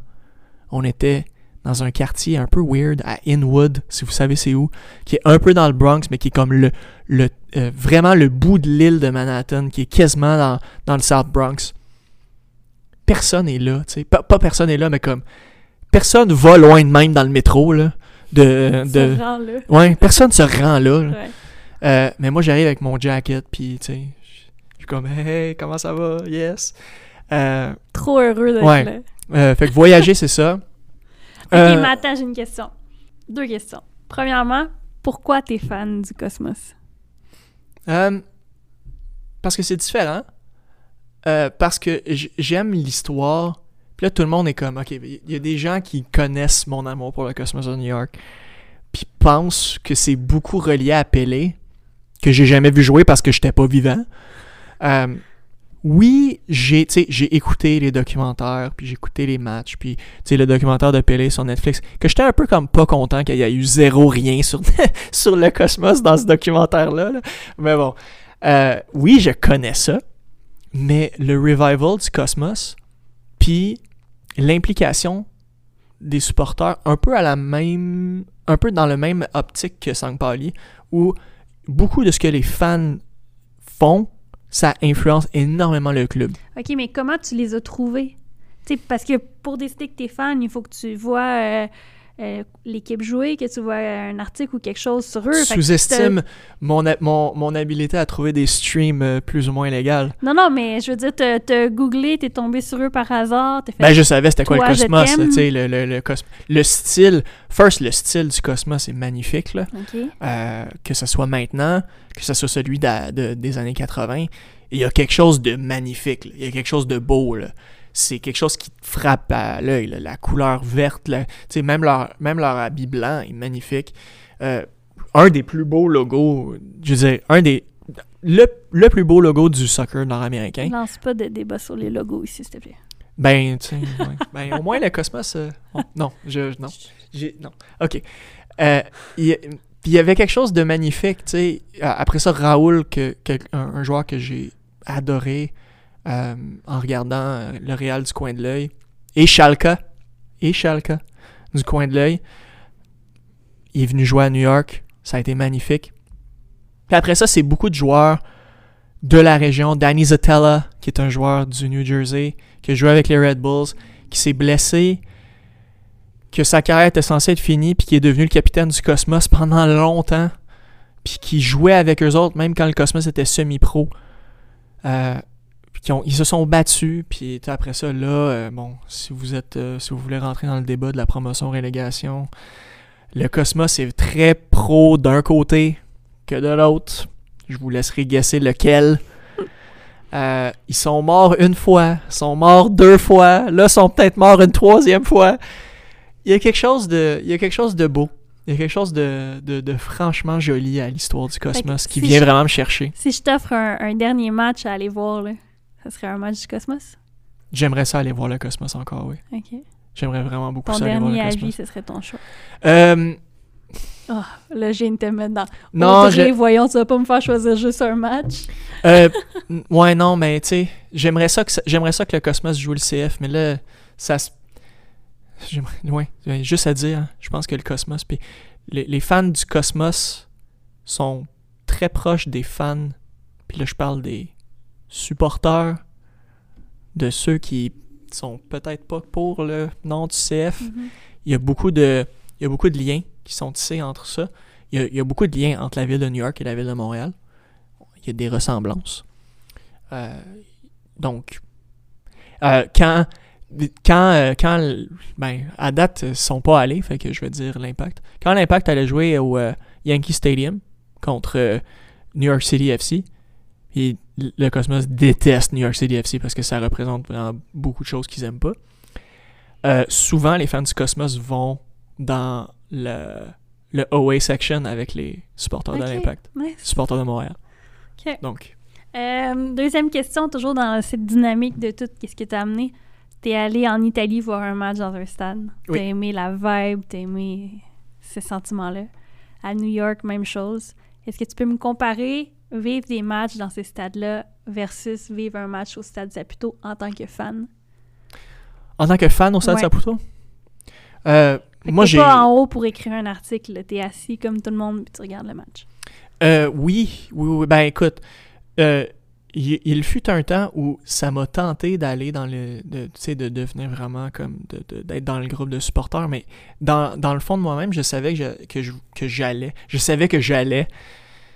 C'est un peu chauvin, mais je savais que je voulais être journaliste. l'objectif, en tout cas. Fait que j'étais tout le temps un peu à, à- comme aux, aux- à l'extérieur à regarder ça un peu. Puis je pense que c'est un peu comme mon caractère un peu antisocial, un peu, un peu anxieux de comme Ah, je sais pas si je fitterais, je, je sais pas. Même quand j'ai euh, quand j'avais été à New York, j'avais rencontré euh, j'ai été dans, le- dans un documentaire de quelqu'un qui parlait du cosmos dans, dans cette journée-là. Puis il avait vraiment aimé mon histoire de genre, il vient de Montréal, il a jamais vu une game, mais il est super fan. Euh, fait que j'avais été dans un documentaire, c'était vraiment weird. À ce jour, je sais même pas c'est où. Pourquoi je suis même pas surprise? Genre, pour vrai, tu racontes ça, je suis comme, ouais, ok. Ouais. Mais Fait que t'as euh, jamais vu le documentaire? ben j'ai vu des stills. Genre, si tu vas sur mon Instagram, genre, il c'est marqué comme Tristan d'amour, euh, Cosmos fan ou quelque chose de même. Je pense que ça me décrit quand même un peu bien. Euh, mais euh, j'ai toujours été un peu à, à- à- à l'écart pour admirer les ultras parce que j'ai toujours admiré. Je les ai toujours. je les ai toujours un peu regardés. euh, pas, pas, pas- c'est quoi l'inverse de regarder de haut? Regarder de bas? Ouais. I looked up to them? Ouais. Ouais. Ouais, un peu. Parce que c'était. Tu sais, il y avait. First, il y avait des, des chants simples qui sont devenus comme l'équivalent Montréal de viral. là. Allez, allez, Montréal. Genre, tout le monde sait c'est quoi, là. Mhm. Puis ensuite, de par avoir parlé avec certains des ultras, genre, il y en a beaucoup qui ont instauré genre des, des chants vraiment plus complexes, qui sont vraiment plus attachés à la ville. C'est quelque chose que je trouve vraiment, vraiment cool. Mais l'ambiance qu'on a ici, là, tu sais, first, on est dans une ville où euh, le, le- le- soccer, puis c'est ça, tu sais, les fans de soccer ici, les fans de l'Impact, les fans du CF Montréal, on est, c'est une double minorité. Parce que d'un bord, t'as un autre sport qui domine, mais genre, c'est correct que. Tu sais, c'est correct. Il y a beaucoup de. Je vois beaucoup de gens qui font comme. Oh, on parle encore de hockey, on parle encore de hockey. C'est comme. Oui, mais ils ont comme 75 ans d'avance sur le club de soccer professionnel. Là, il y a des gens qui vont dire. Ouais, mais il y avait du soccer comme il y a 100 quelques années, mais c'était juste genre 3-4 Anglais qui jouaient un contre l'autre, tu sais. Tu sais, c'était pas c'était c'était pas aussi widespread que c'est maintenant. Mhm. Il n'y avait pas d'équipe professionnelle au même titre que que euh, tu sais, le Manic a été, l'Impact, le Supra. Ça existait. Je veux pas renier cette histoire-là. Mais ils ont, de la, ils ont une longueur d'avance, là. Les Canadiens ont une longueur d'avance. Ouais. Les Alouettes ont une longueur d'avance. Euh, Puis de l'autre bord, t'as un autre panoplie d'équipes de foot qui ont une autre longueur d'avance. Regarde, Liverpool, là, le- un- une des équipes européennes que j'aime, c'est le Celtic Glasgow. Eux ont commencé en 1888. Ça fait un bail, hein? Tu sais, l'Impact de Montréal a vu le jour en 92. 92, 93? Ouais, 92, puis on commençait à jouer en 93. Après ça, euh, on fait ce qu'on peut, là. Mm. Donc, d'un côté, puis c'est pour ça que je trouve, tu sais, c'est peut-être ça qu'ils ont voulu casser avec le rebrand, là, le truc de, OK, mais c'est trop, c'est trop insulaire, c'est trop nous. C'est c'est là que, que je diffère un peu, parce que ils ont bâti ça, tu sais. Les fans de l'Impact, il y a beaucoup de gens qui font comment, tu sais, le soccer européen, bla, parce que, tu sais, c'est nous, il faut, faut, protéger ce qu'on a, puis je les comprends un peu, tu sais. Mais l'ambiance, euh, on n'a rien à envier, là. Hey, puis ils ont bâti, tu sais, on n'a même pas de promotion-relégation, mais cette équipe-là a un peu cette ambiance de comme Leicester qui a pas gagné la, la MLS Cup. Écoute, oui, ils gagnent la première, la première euh, saison, mais écoute, l'équipe a presque fait faillite, presque mort. Ils jouent en indoor. Genre Mauro Biello qui genre joue euh, en indoor puis après ça il joue outdoor puis ça tu sais il s'en va à Rochester après ça il revient après ça où on, on passe en euh, euh, USL, NASL, une autre ligue, Ah, un il y a autre là. en MLS, je veux dire, c'est l'équivalent. Tu sais, si cette équipe-là avait été en Angleterre, ça aurait été un, un, un Leicester, un Southampton, une équipe qui, a pris son chemin, qui a fait son petit bout de chemin, puis qui est rendue en première division de, de, peine et de misère, mais aussi, euh, en le regardant, on est comme, mais tabarouette, euh, on a une équipe de première division, là, what? Tu sais, euh, des fois, on se rend pas compte. C'est- c'est plat de dire, oh, l'impact, oh, oh, le CF, oh. Mais, hey, on a une équipe qui s'est rendue en première division. Il faut quand même pas cracher là-dessus. Là. On a une équipe. Donc, tu sais, après ça, tu peux être d'accord ou pas d'accord sur beaucoup de choses. Mhm. Tu sais, en, en- en tant que quelqu'un qui aime les histoires, y en a-tu des histoires à parler avec cette équipe-là? Ah, Seigneur, oui. Et, Mhm. tu sais, là, donc, euh, tu sais, premier entraîneur en, en MLS, for lack of a better word, il laisse aller. Maintenant, il va entraîner Leipzig. Tu sais, il y a tellement d'histoires sur cette équipe-là que ça, ça moi, ça vient me chercher, là. Tu sais, euh, même si j'étais même pas fan de soccer, juste le nombre d'histoires puis de dramatiques, je veux dire, c'est un soap mais un des meilleurs soaps que j'ai vu de ma vie. là. Ah! Moi, c'est ça qui vient me chercher aussi. Tu sais, bon. Après. Mais. Ouais. Non, je comprends. Je- Mais c'est ça, tout ça pour dire qu'on n'a rien à envier. Ouais. Pour on a, revenir à ça. on, a, on, a, on a une ambiance qui est vraiment, vraiment belle. On a tendance à être dur envers nous-mêmes, parce que je pense que c'est un trait de personnalité assez québécois. Là. On a tendance à être dur envers les Québécois, envers nous. Est-ce qu'on est trop critique? Ça se peut. Ça se peut. Écoute, on a. Je vais pas en revenir au hockey, là, mais on en a un qui a décidé de prendre un break justement parce qu'il y a du monde qui ont été trop critiques. Euh, ça, euh, ça peut arriver à n'importe quel sport, hein? Sais, c'est pas juste le hockey, ça peut être. euh, tu euh, si. Je le, je souhaite à personne, là. Je donnerai pas de nom parce que je veux pas foreshadower quelque chose euh, malgré moi. a un joueur qui décide a un joueur du CF qui décide de, de partir parce que ben regarde, c'est un peu arrivé avec Thierry Henry, mais c'est pas la pression, mais tu sais, c'est la pression extérieure, tu sais, il a été euh, en euh, il a été au New Jersey, tout ça. Là après ça, il a vu que ça marchait pas, d'être trop loin de sa famille, tout ça. Tu sais, c'est un peu un c'est un peu un break euh, break de santé mentale là, son des humains avant. ben, ouais, c'est ben, c'est ça. À la base, c'est des humains qui kickent un ballon. Exact.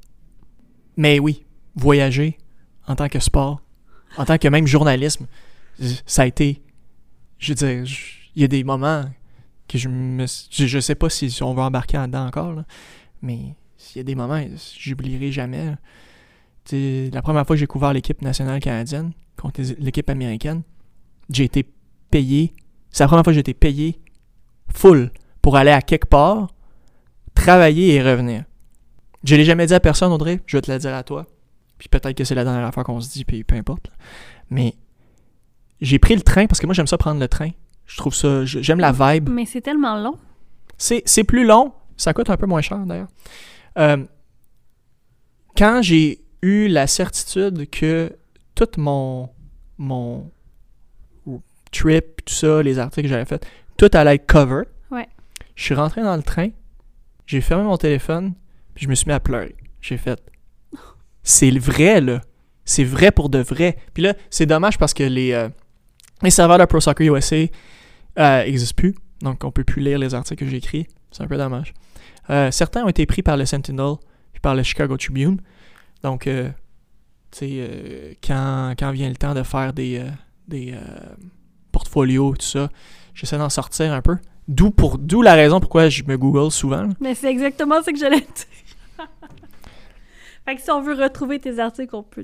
Euh, ouais, ben là, en ce moment, euh, en, ce, ouais, en ce moment, si, si vous voulez lire ce que je fais, euh, allez voir euh, les revues de match, les recaps de, sur mlsoccer.com. C'est un peu ça qui se passe.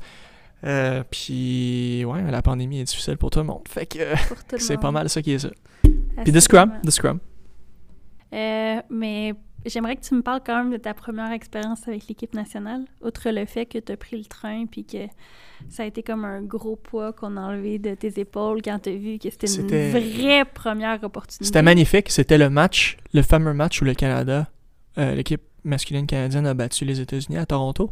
Ça fait pas si longtemps que ça. Euh, C'était à BMO Field.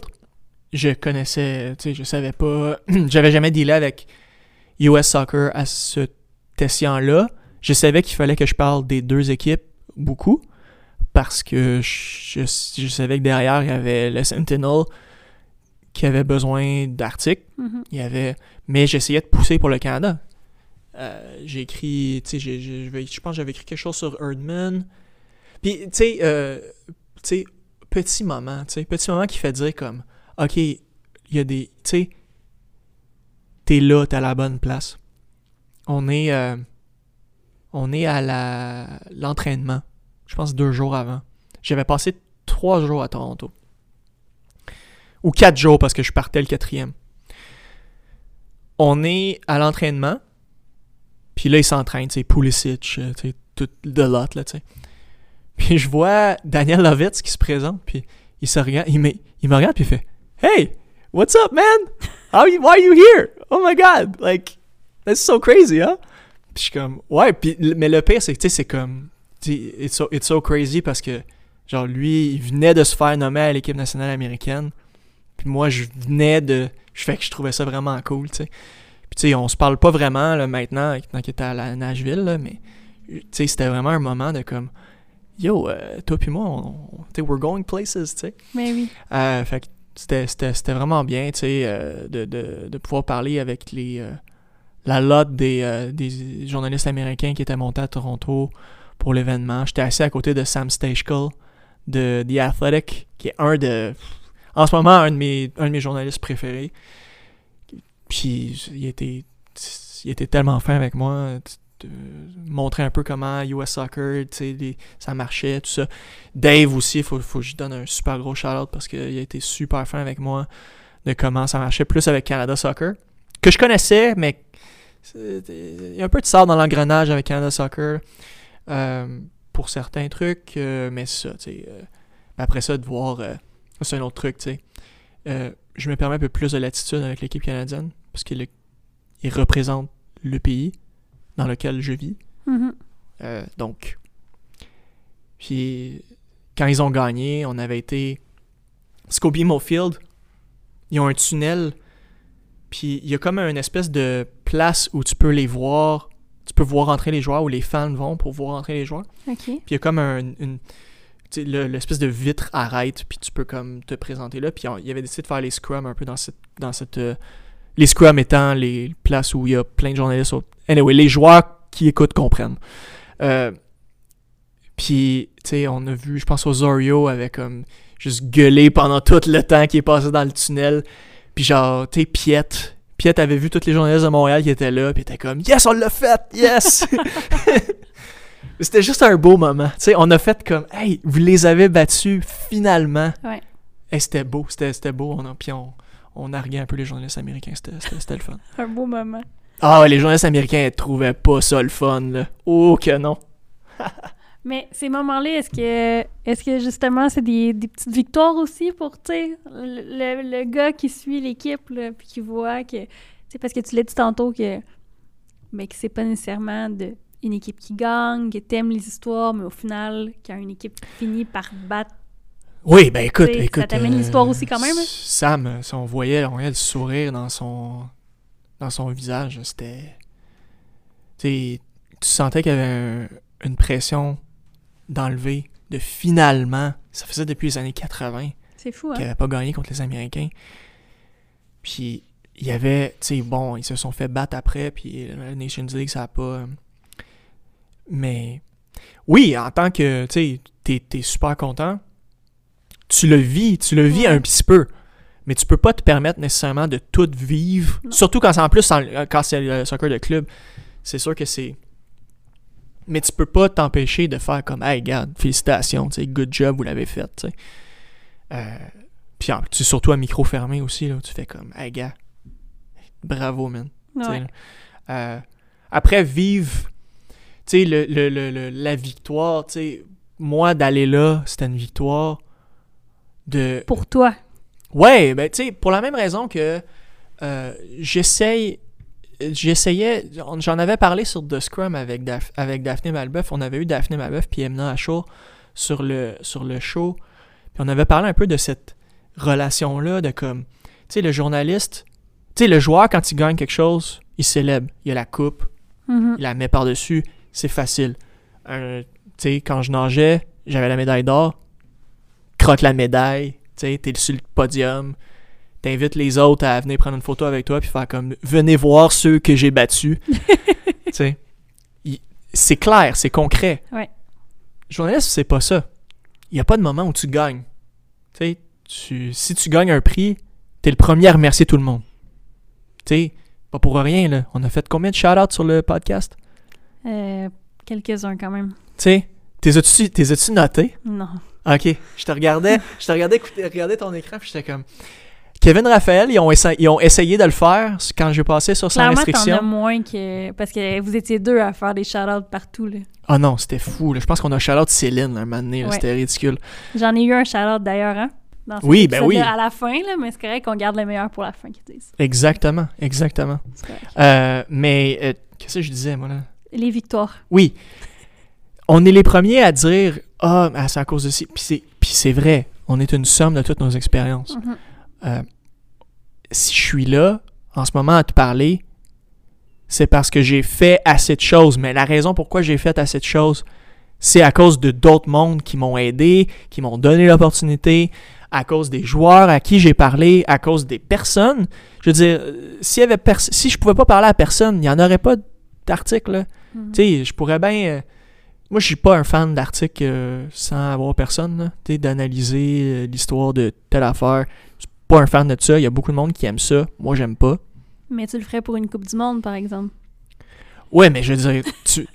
Ben oui, mais là, tu, tu me fais couvrir une Coupe du Monde. Tu veux que je parle de quoi, là? Tu sais, faut que je parle à quelqu'un, on est à la Coupe du Monde. Audrey, là. Comment? Mais, euh, mais c'est ça, en fait, ça, le, le- le- le- la victoire est pas, est pas concrète. Ouais.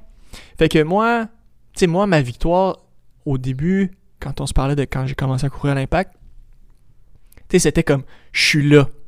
Wow. Bravo. Puis, euh, à chaque fois que je sortais du stade Saputo, quand j'avais fini de- de- d'en- d'en- d'envoyer mes articles, je me prenais un- une minute pour juste comme vivre le moment. De genre, dude, c'est ça que tu voulais faire, puis t'es là. Mhm. C'est Wow! important, ça, de le faire.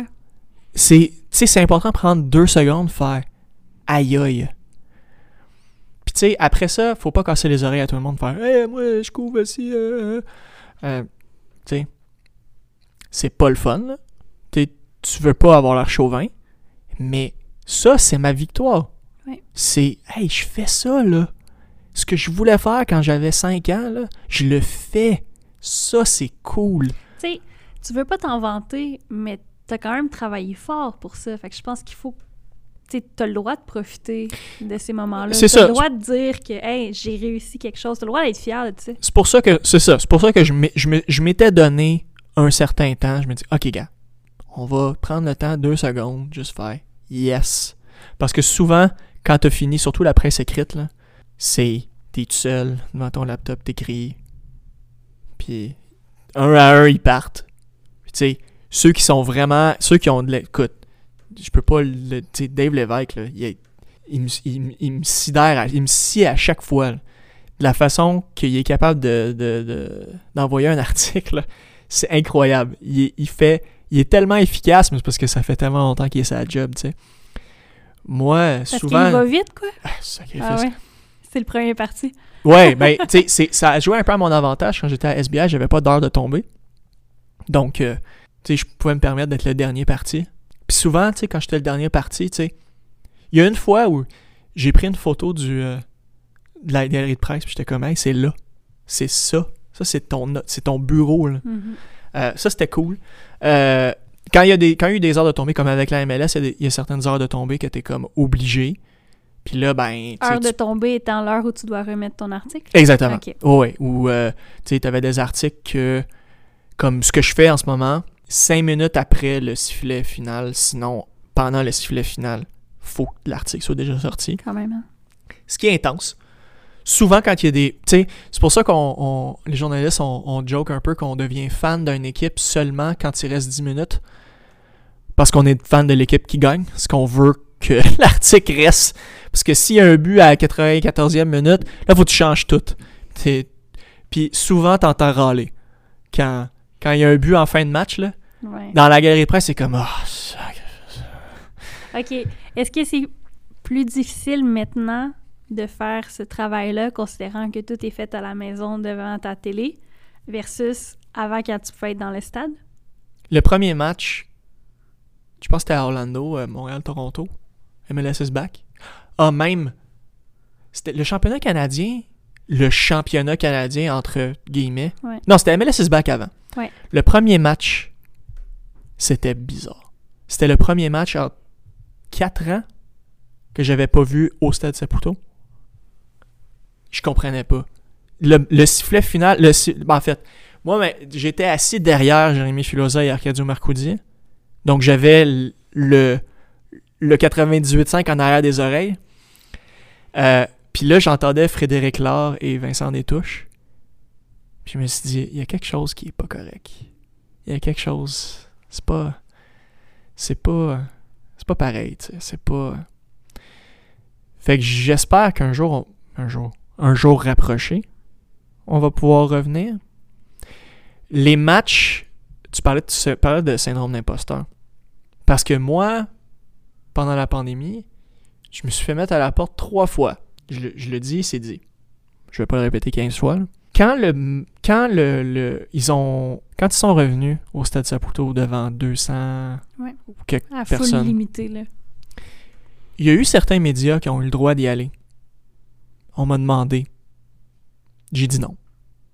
J'avais le syndrome de l'imposteur. Parce que là, j'avais pas de travail. Il y a des gens qui disent Bah oui, mais là, t'es es là, t'écris quand même ton blog Mhm. ou peu importe. J'ai fait non. Est-ce que pas- tu regrettes d'avoir dit non? Je me serais senti mal de y aller.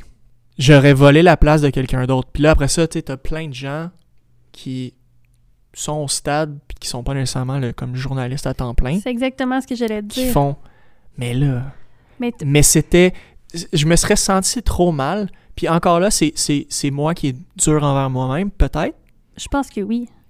mais je me serais pas senti bien j'aurais fait non c'est Je, je peux comprendre, mais de là à dire que tu ne mérites pas d'être là, parce que dans le fond, tu sais pas la personne qui a pris cette place-là. non je la connais pas Tu sais, peut-être que tu puis tu sais si si ça a fait son affaire tant mieux peut-être que je me suis tu sais peut-être que je me suis comme un peu auto-flagellé c'est un, un peu moi ça Si tu méritais pas, on t'aurait pas proposé. La prochaine fois que tu auras une décision d'imposteur, là, appelle-moi. Moi, C'est bon, c'est bon. ça. Mais ouais, non, c'est vrai que c'est difficile. C'est pas. euh, surtout, surtout avec l'équipe du CF Montréal qu'on a en ce moment, avec énormément de nouveaux joueurs. Il n'y a pas cette connexion. on n'a pas, on pas le contact. C'est pour ça que j'aime beaucoup allumer ma caméra. Il y a beaucoup de monde qui le font pas. Puis tu sais, en journaliste aussi, c'est. Genre, on se jase, euh, tu sais, on apprend des choses sur euh, l'un l'autre. Tu sais, euh, pendant les entraînements, tu sais, on, on apprend certaines affaires, on, tu sais, on se jase, on, on fait des jokes. euh, Il y a Mhm. quelque chose, de, en plus avec l'équipe, que ce soit euh, les, les, les coms, euh, comme Arcadio, le premier match. C'était juste entre moi puis lui, mais je vais la, je vais la partager. hein. Le premier match du CF, c'était le premier match d'Arcadio. Comme. ben en fait, je sais pas s'il en avait fait quelques-uns à la fin, mais c'était son premier début de saison. Puis Arcadio, il aime beaucoup aller au Café Olympico. Puis c'est pas loin de chez moi. Je suis allé, j'ai pris une photo, j'ai fait Je prends un café pour toi, dude. Euh, bon, euh, bon, tu sais, bon MLS is back. Mais tu sais, c'est le genre de choses que, tu sais, en tant que journaliste, euh, on. Tu sais, on se parle, là. On, Ouais. est- on- Patrick Vallée, quand on le voit, salut Patrick, comment ça va? Euh, tu sais. Salut Raph, tu sais, même le personnel d'équipement, tout ça. Il y a cette proximité-là, tu sais. C'est pas, euh, c'est pas un conflit d'intérêts, là, c'est juste, regarde, euh, on travaille avec ce monde-là. Il faut avoir un rapport. Même chose avec les joueurs. C'est du respect, je pense. Ben oui, c'est Ben un oui. certain respect, tu sais. Tu, tu veux pas être impersonnel, mais tu sais, c'est ça. Zoom est très impersonnel. On est tous sur mute. Beaucoup de gens pas de caméra. Tu sais, euh, comment on fait? Kamal Miller, je l'ai jamais vu de ma vie. On s'est vu. Mais après ça, tu sais, si je veux écrire un article sur lui, comment je fais pour le sizer à travers un écran? C'est moins. différent. C'est différent. C'est pas Mhm. pareil. Faut que tu, tu sais. Puis après ça, tu sais. Ah, t'es sur mute. Ah, la connexion est pas bonne. Ah, les ci, les ça. Tu peux. Si on te donne assez de temps. Ouais, de Scrum, on essaie de le faire. On a trouvé une façon. Mais, tu sais, c'est pas tout le monde qui est capable de faire ça. Puis ça, ça, ça fait mal. Ça fait mal au journalisme. Déjà, le journalisme n'avait pas d'argent. On en a encore moins maintenant. C'est difficile. C'est une alternative qui vous permet quand même de rester en contact avec l'équipe malgré la pandémie. Oui, Ce qui oui, est exactement. Positif dans tout ce négatif-là. Mais c'est sûr que c'est pas le, le meilleur scénario pour quelqu'un qui veut avoir ce contact humain et pouvoir raconter des histoires. Ouais, mais tu sais, moi j'ai toujours travaillé avec des, euh, des outlets aux États-Unis. J'ai travaillé avec la MLS, j'ai travaillé avec euh, Pro Soccer, j'ai fait du freelance avec, euh, avec des magazines euh, américains. Euh, j'ai fait, tu sais. Fait que la distance avec ceux avec qui je travaille, je l'avais déjà un peu. Mhm. Donc, tu sais, ça m'a permis de m'adapter un petit peu. Mais après ça, la réalité de la pandémie étant que, tu sais, j'ai assez rapidement perdu mon emploi. J'ai eu de la difficulté à le revoir. Je l'ai eu, puis je l'ai reperdu. C'est, ingrat, c'est super ingrat, c'est super difficile, encore plus maintenant. Puis c'est ça, tu sais, dealer, euh, tu sais, t'étais déjà tout seul, là on est encore plus tout seul. euh. C'est pas facile, mais j'espère que ça va revenir. Parce que il y a de la place pour le journalisme. Puis là, je sonne comme un broken record, là, tu sais, c'est de dire qu'il y a de la place pour le journalisme, euh, oui. Mais tu sais, le journalisme, c'est bête de même. À l'information, on le voit beaucoup. On réalise pas à quel point le journalisme est important ou on réalise pas ce que le journalisme apporte jusqu'à temps qu'on n'aille plus. Mhm. Là, il est trop tard. Absolument. 100% d'accord. Tristan, ça fait déjà euh, pas mal de temps qu'on discute. J'ai-tu le goût de savoir le nombre de temps? Non, c'est pas c'est pas grave, mais tu sais quoi? J'ai apprécié chaque seconde. C'est euh, c'est partagé. Parfait. Euh, je termine le podcast avec deux questions. La première, si tu avais la chance de revenir euh, dans le temps, de te rencontrer à un moment quelconque et de te donner un conseil, à quel moment tu te rends compte? Quel conseil tu te donnes?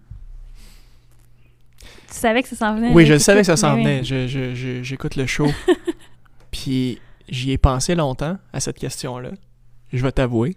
J'essayais de pas trop me préparer. Mais C'est correct. T'as triché, c'est bon. le problème avec ça, c'est que peu importe où je reviens, je m'écouterai pas. Ok, c'est honnête. Euh, mais, hi, pauvre petite fleur. Euh, j'essaie- je, je reviendrai juste avant d'avoir reçu ma lettre d'acceptation à l'école de journalisme.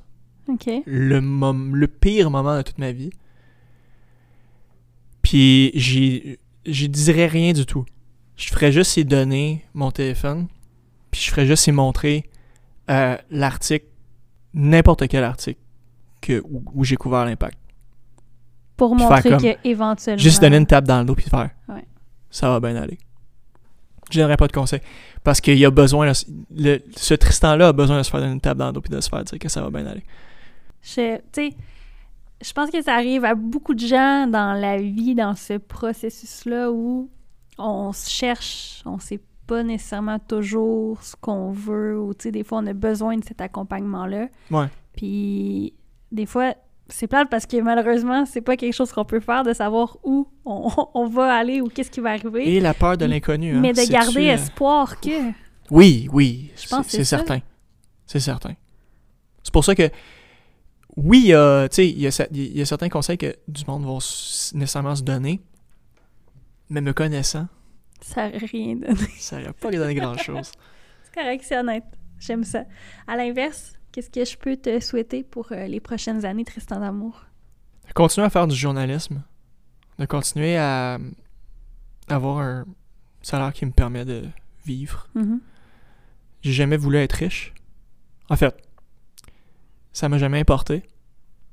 Euh, personne. C'est sûr que tout le monde voudrait avoir beaucoup plus d'argent qu'il en, en aurait là, de besoin. Euh, mais juste continuer à aimer ce que tu fais. Puis peut-être couvrir les Olympiques, ça serait le fun. Je vais te le souhaiter. Je te souhaite, euh, parallèlement à tout ça, de hum, ben, retourner dans une piscine, peut-être. Ça serait pas mal. Ça serait pas mal. Euh, c'est. le pire, c'est que je, je- Il me manquait une semaine. Une semaine. Ah, mais la prise 2. Prise 2. Ouais.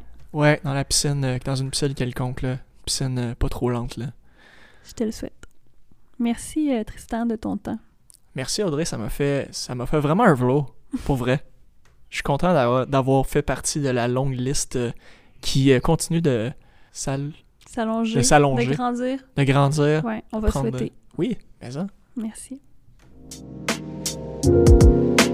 Thank you.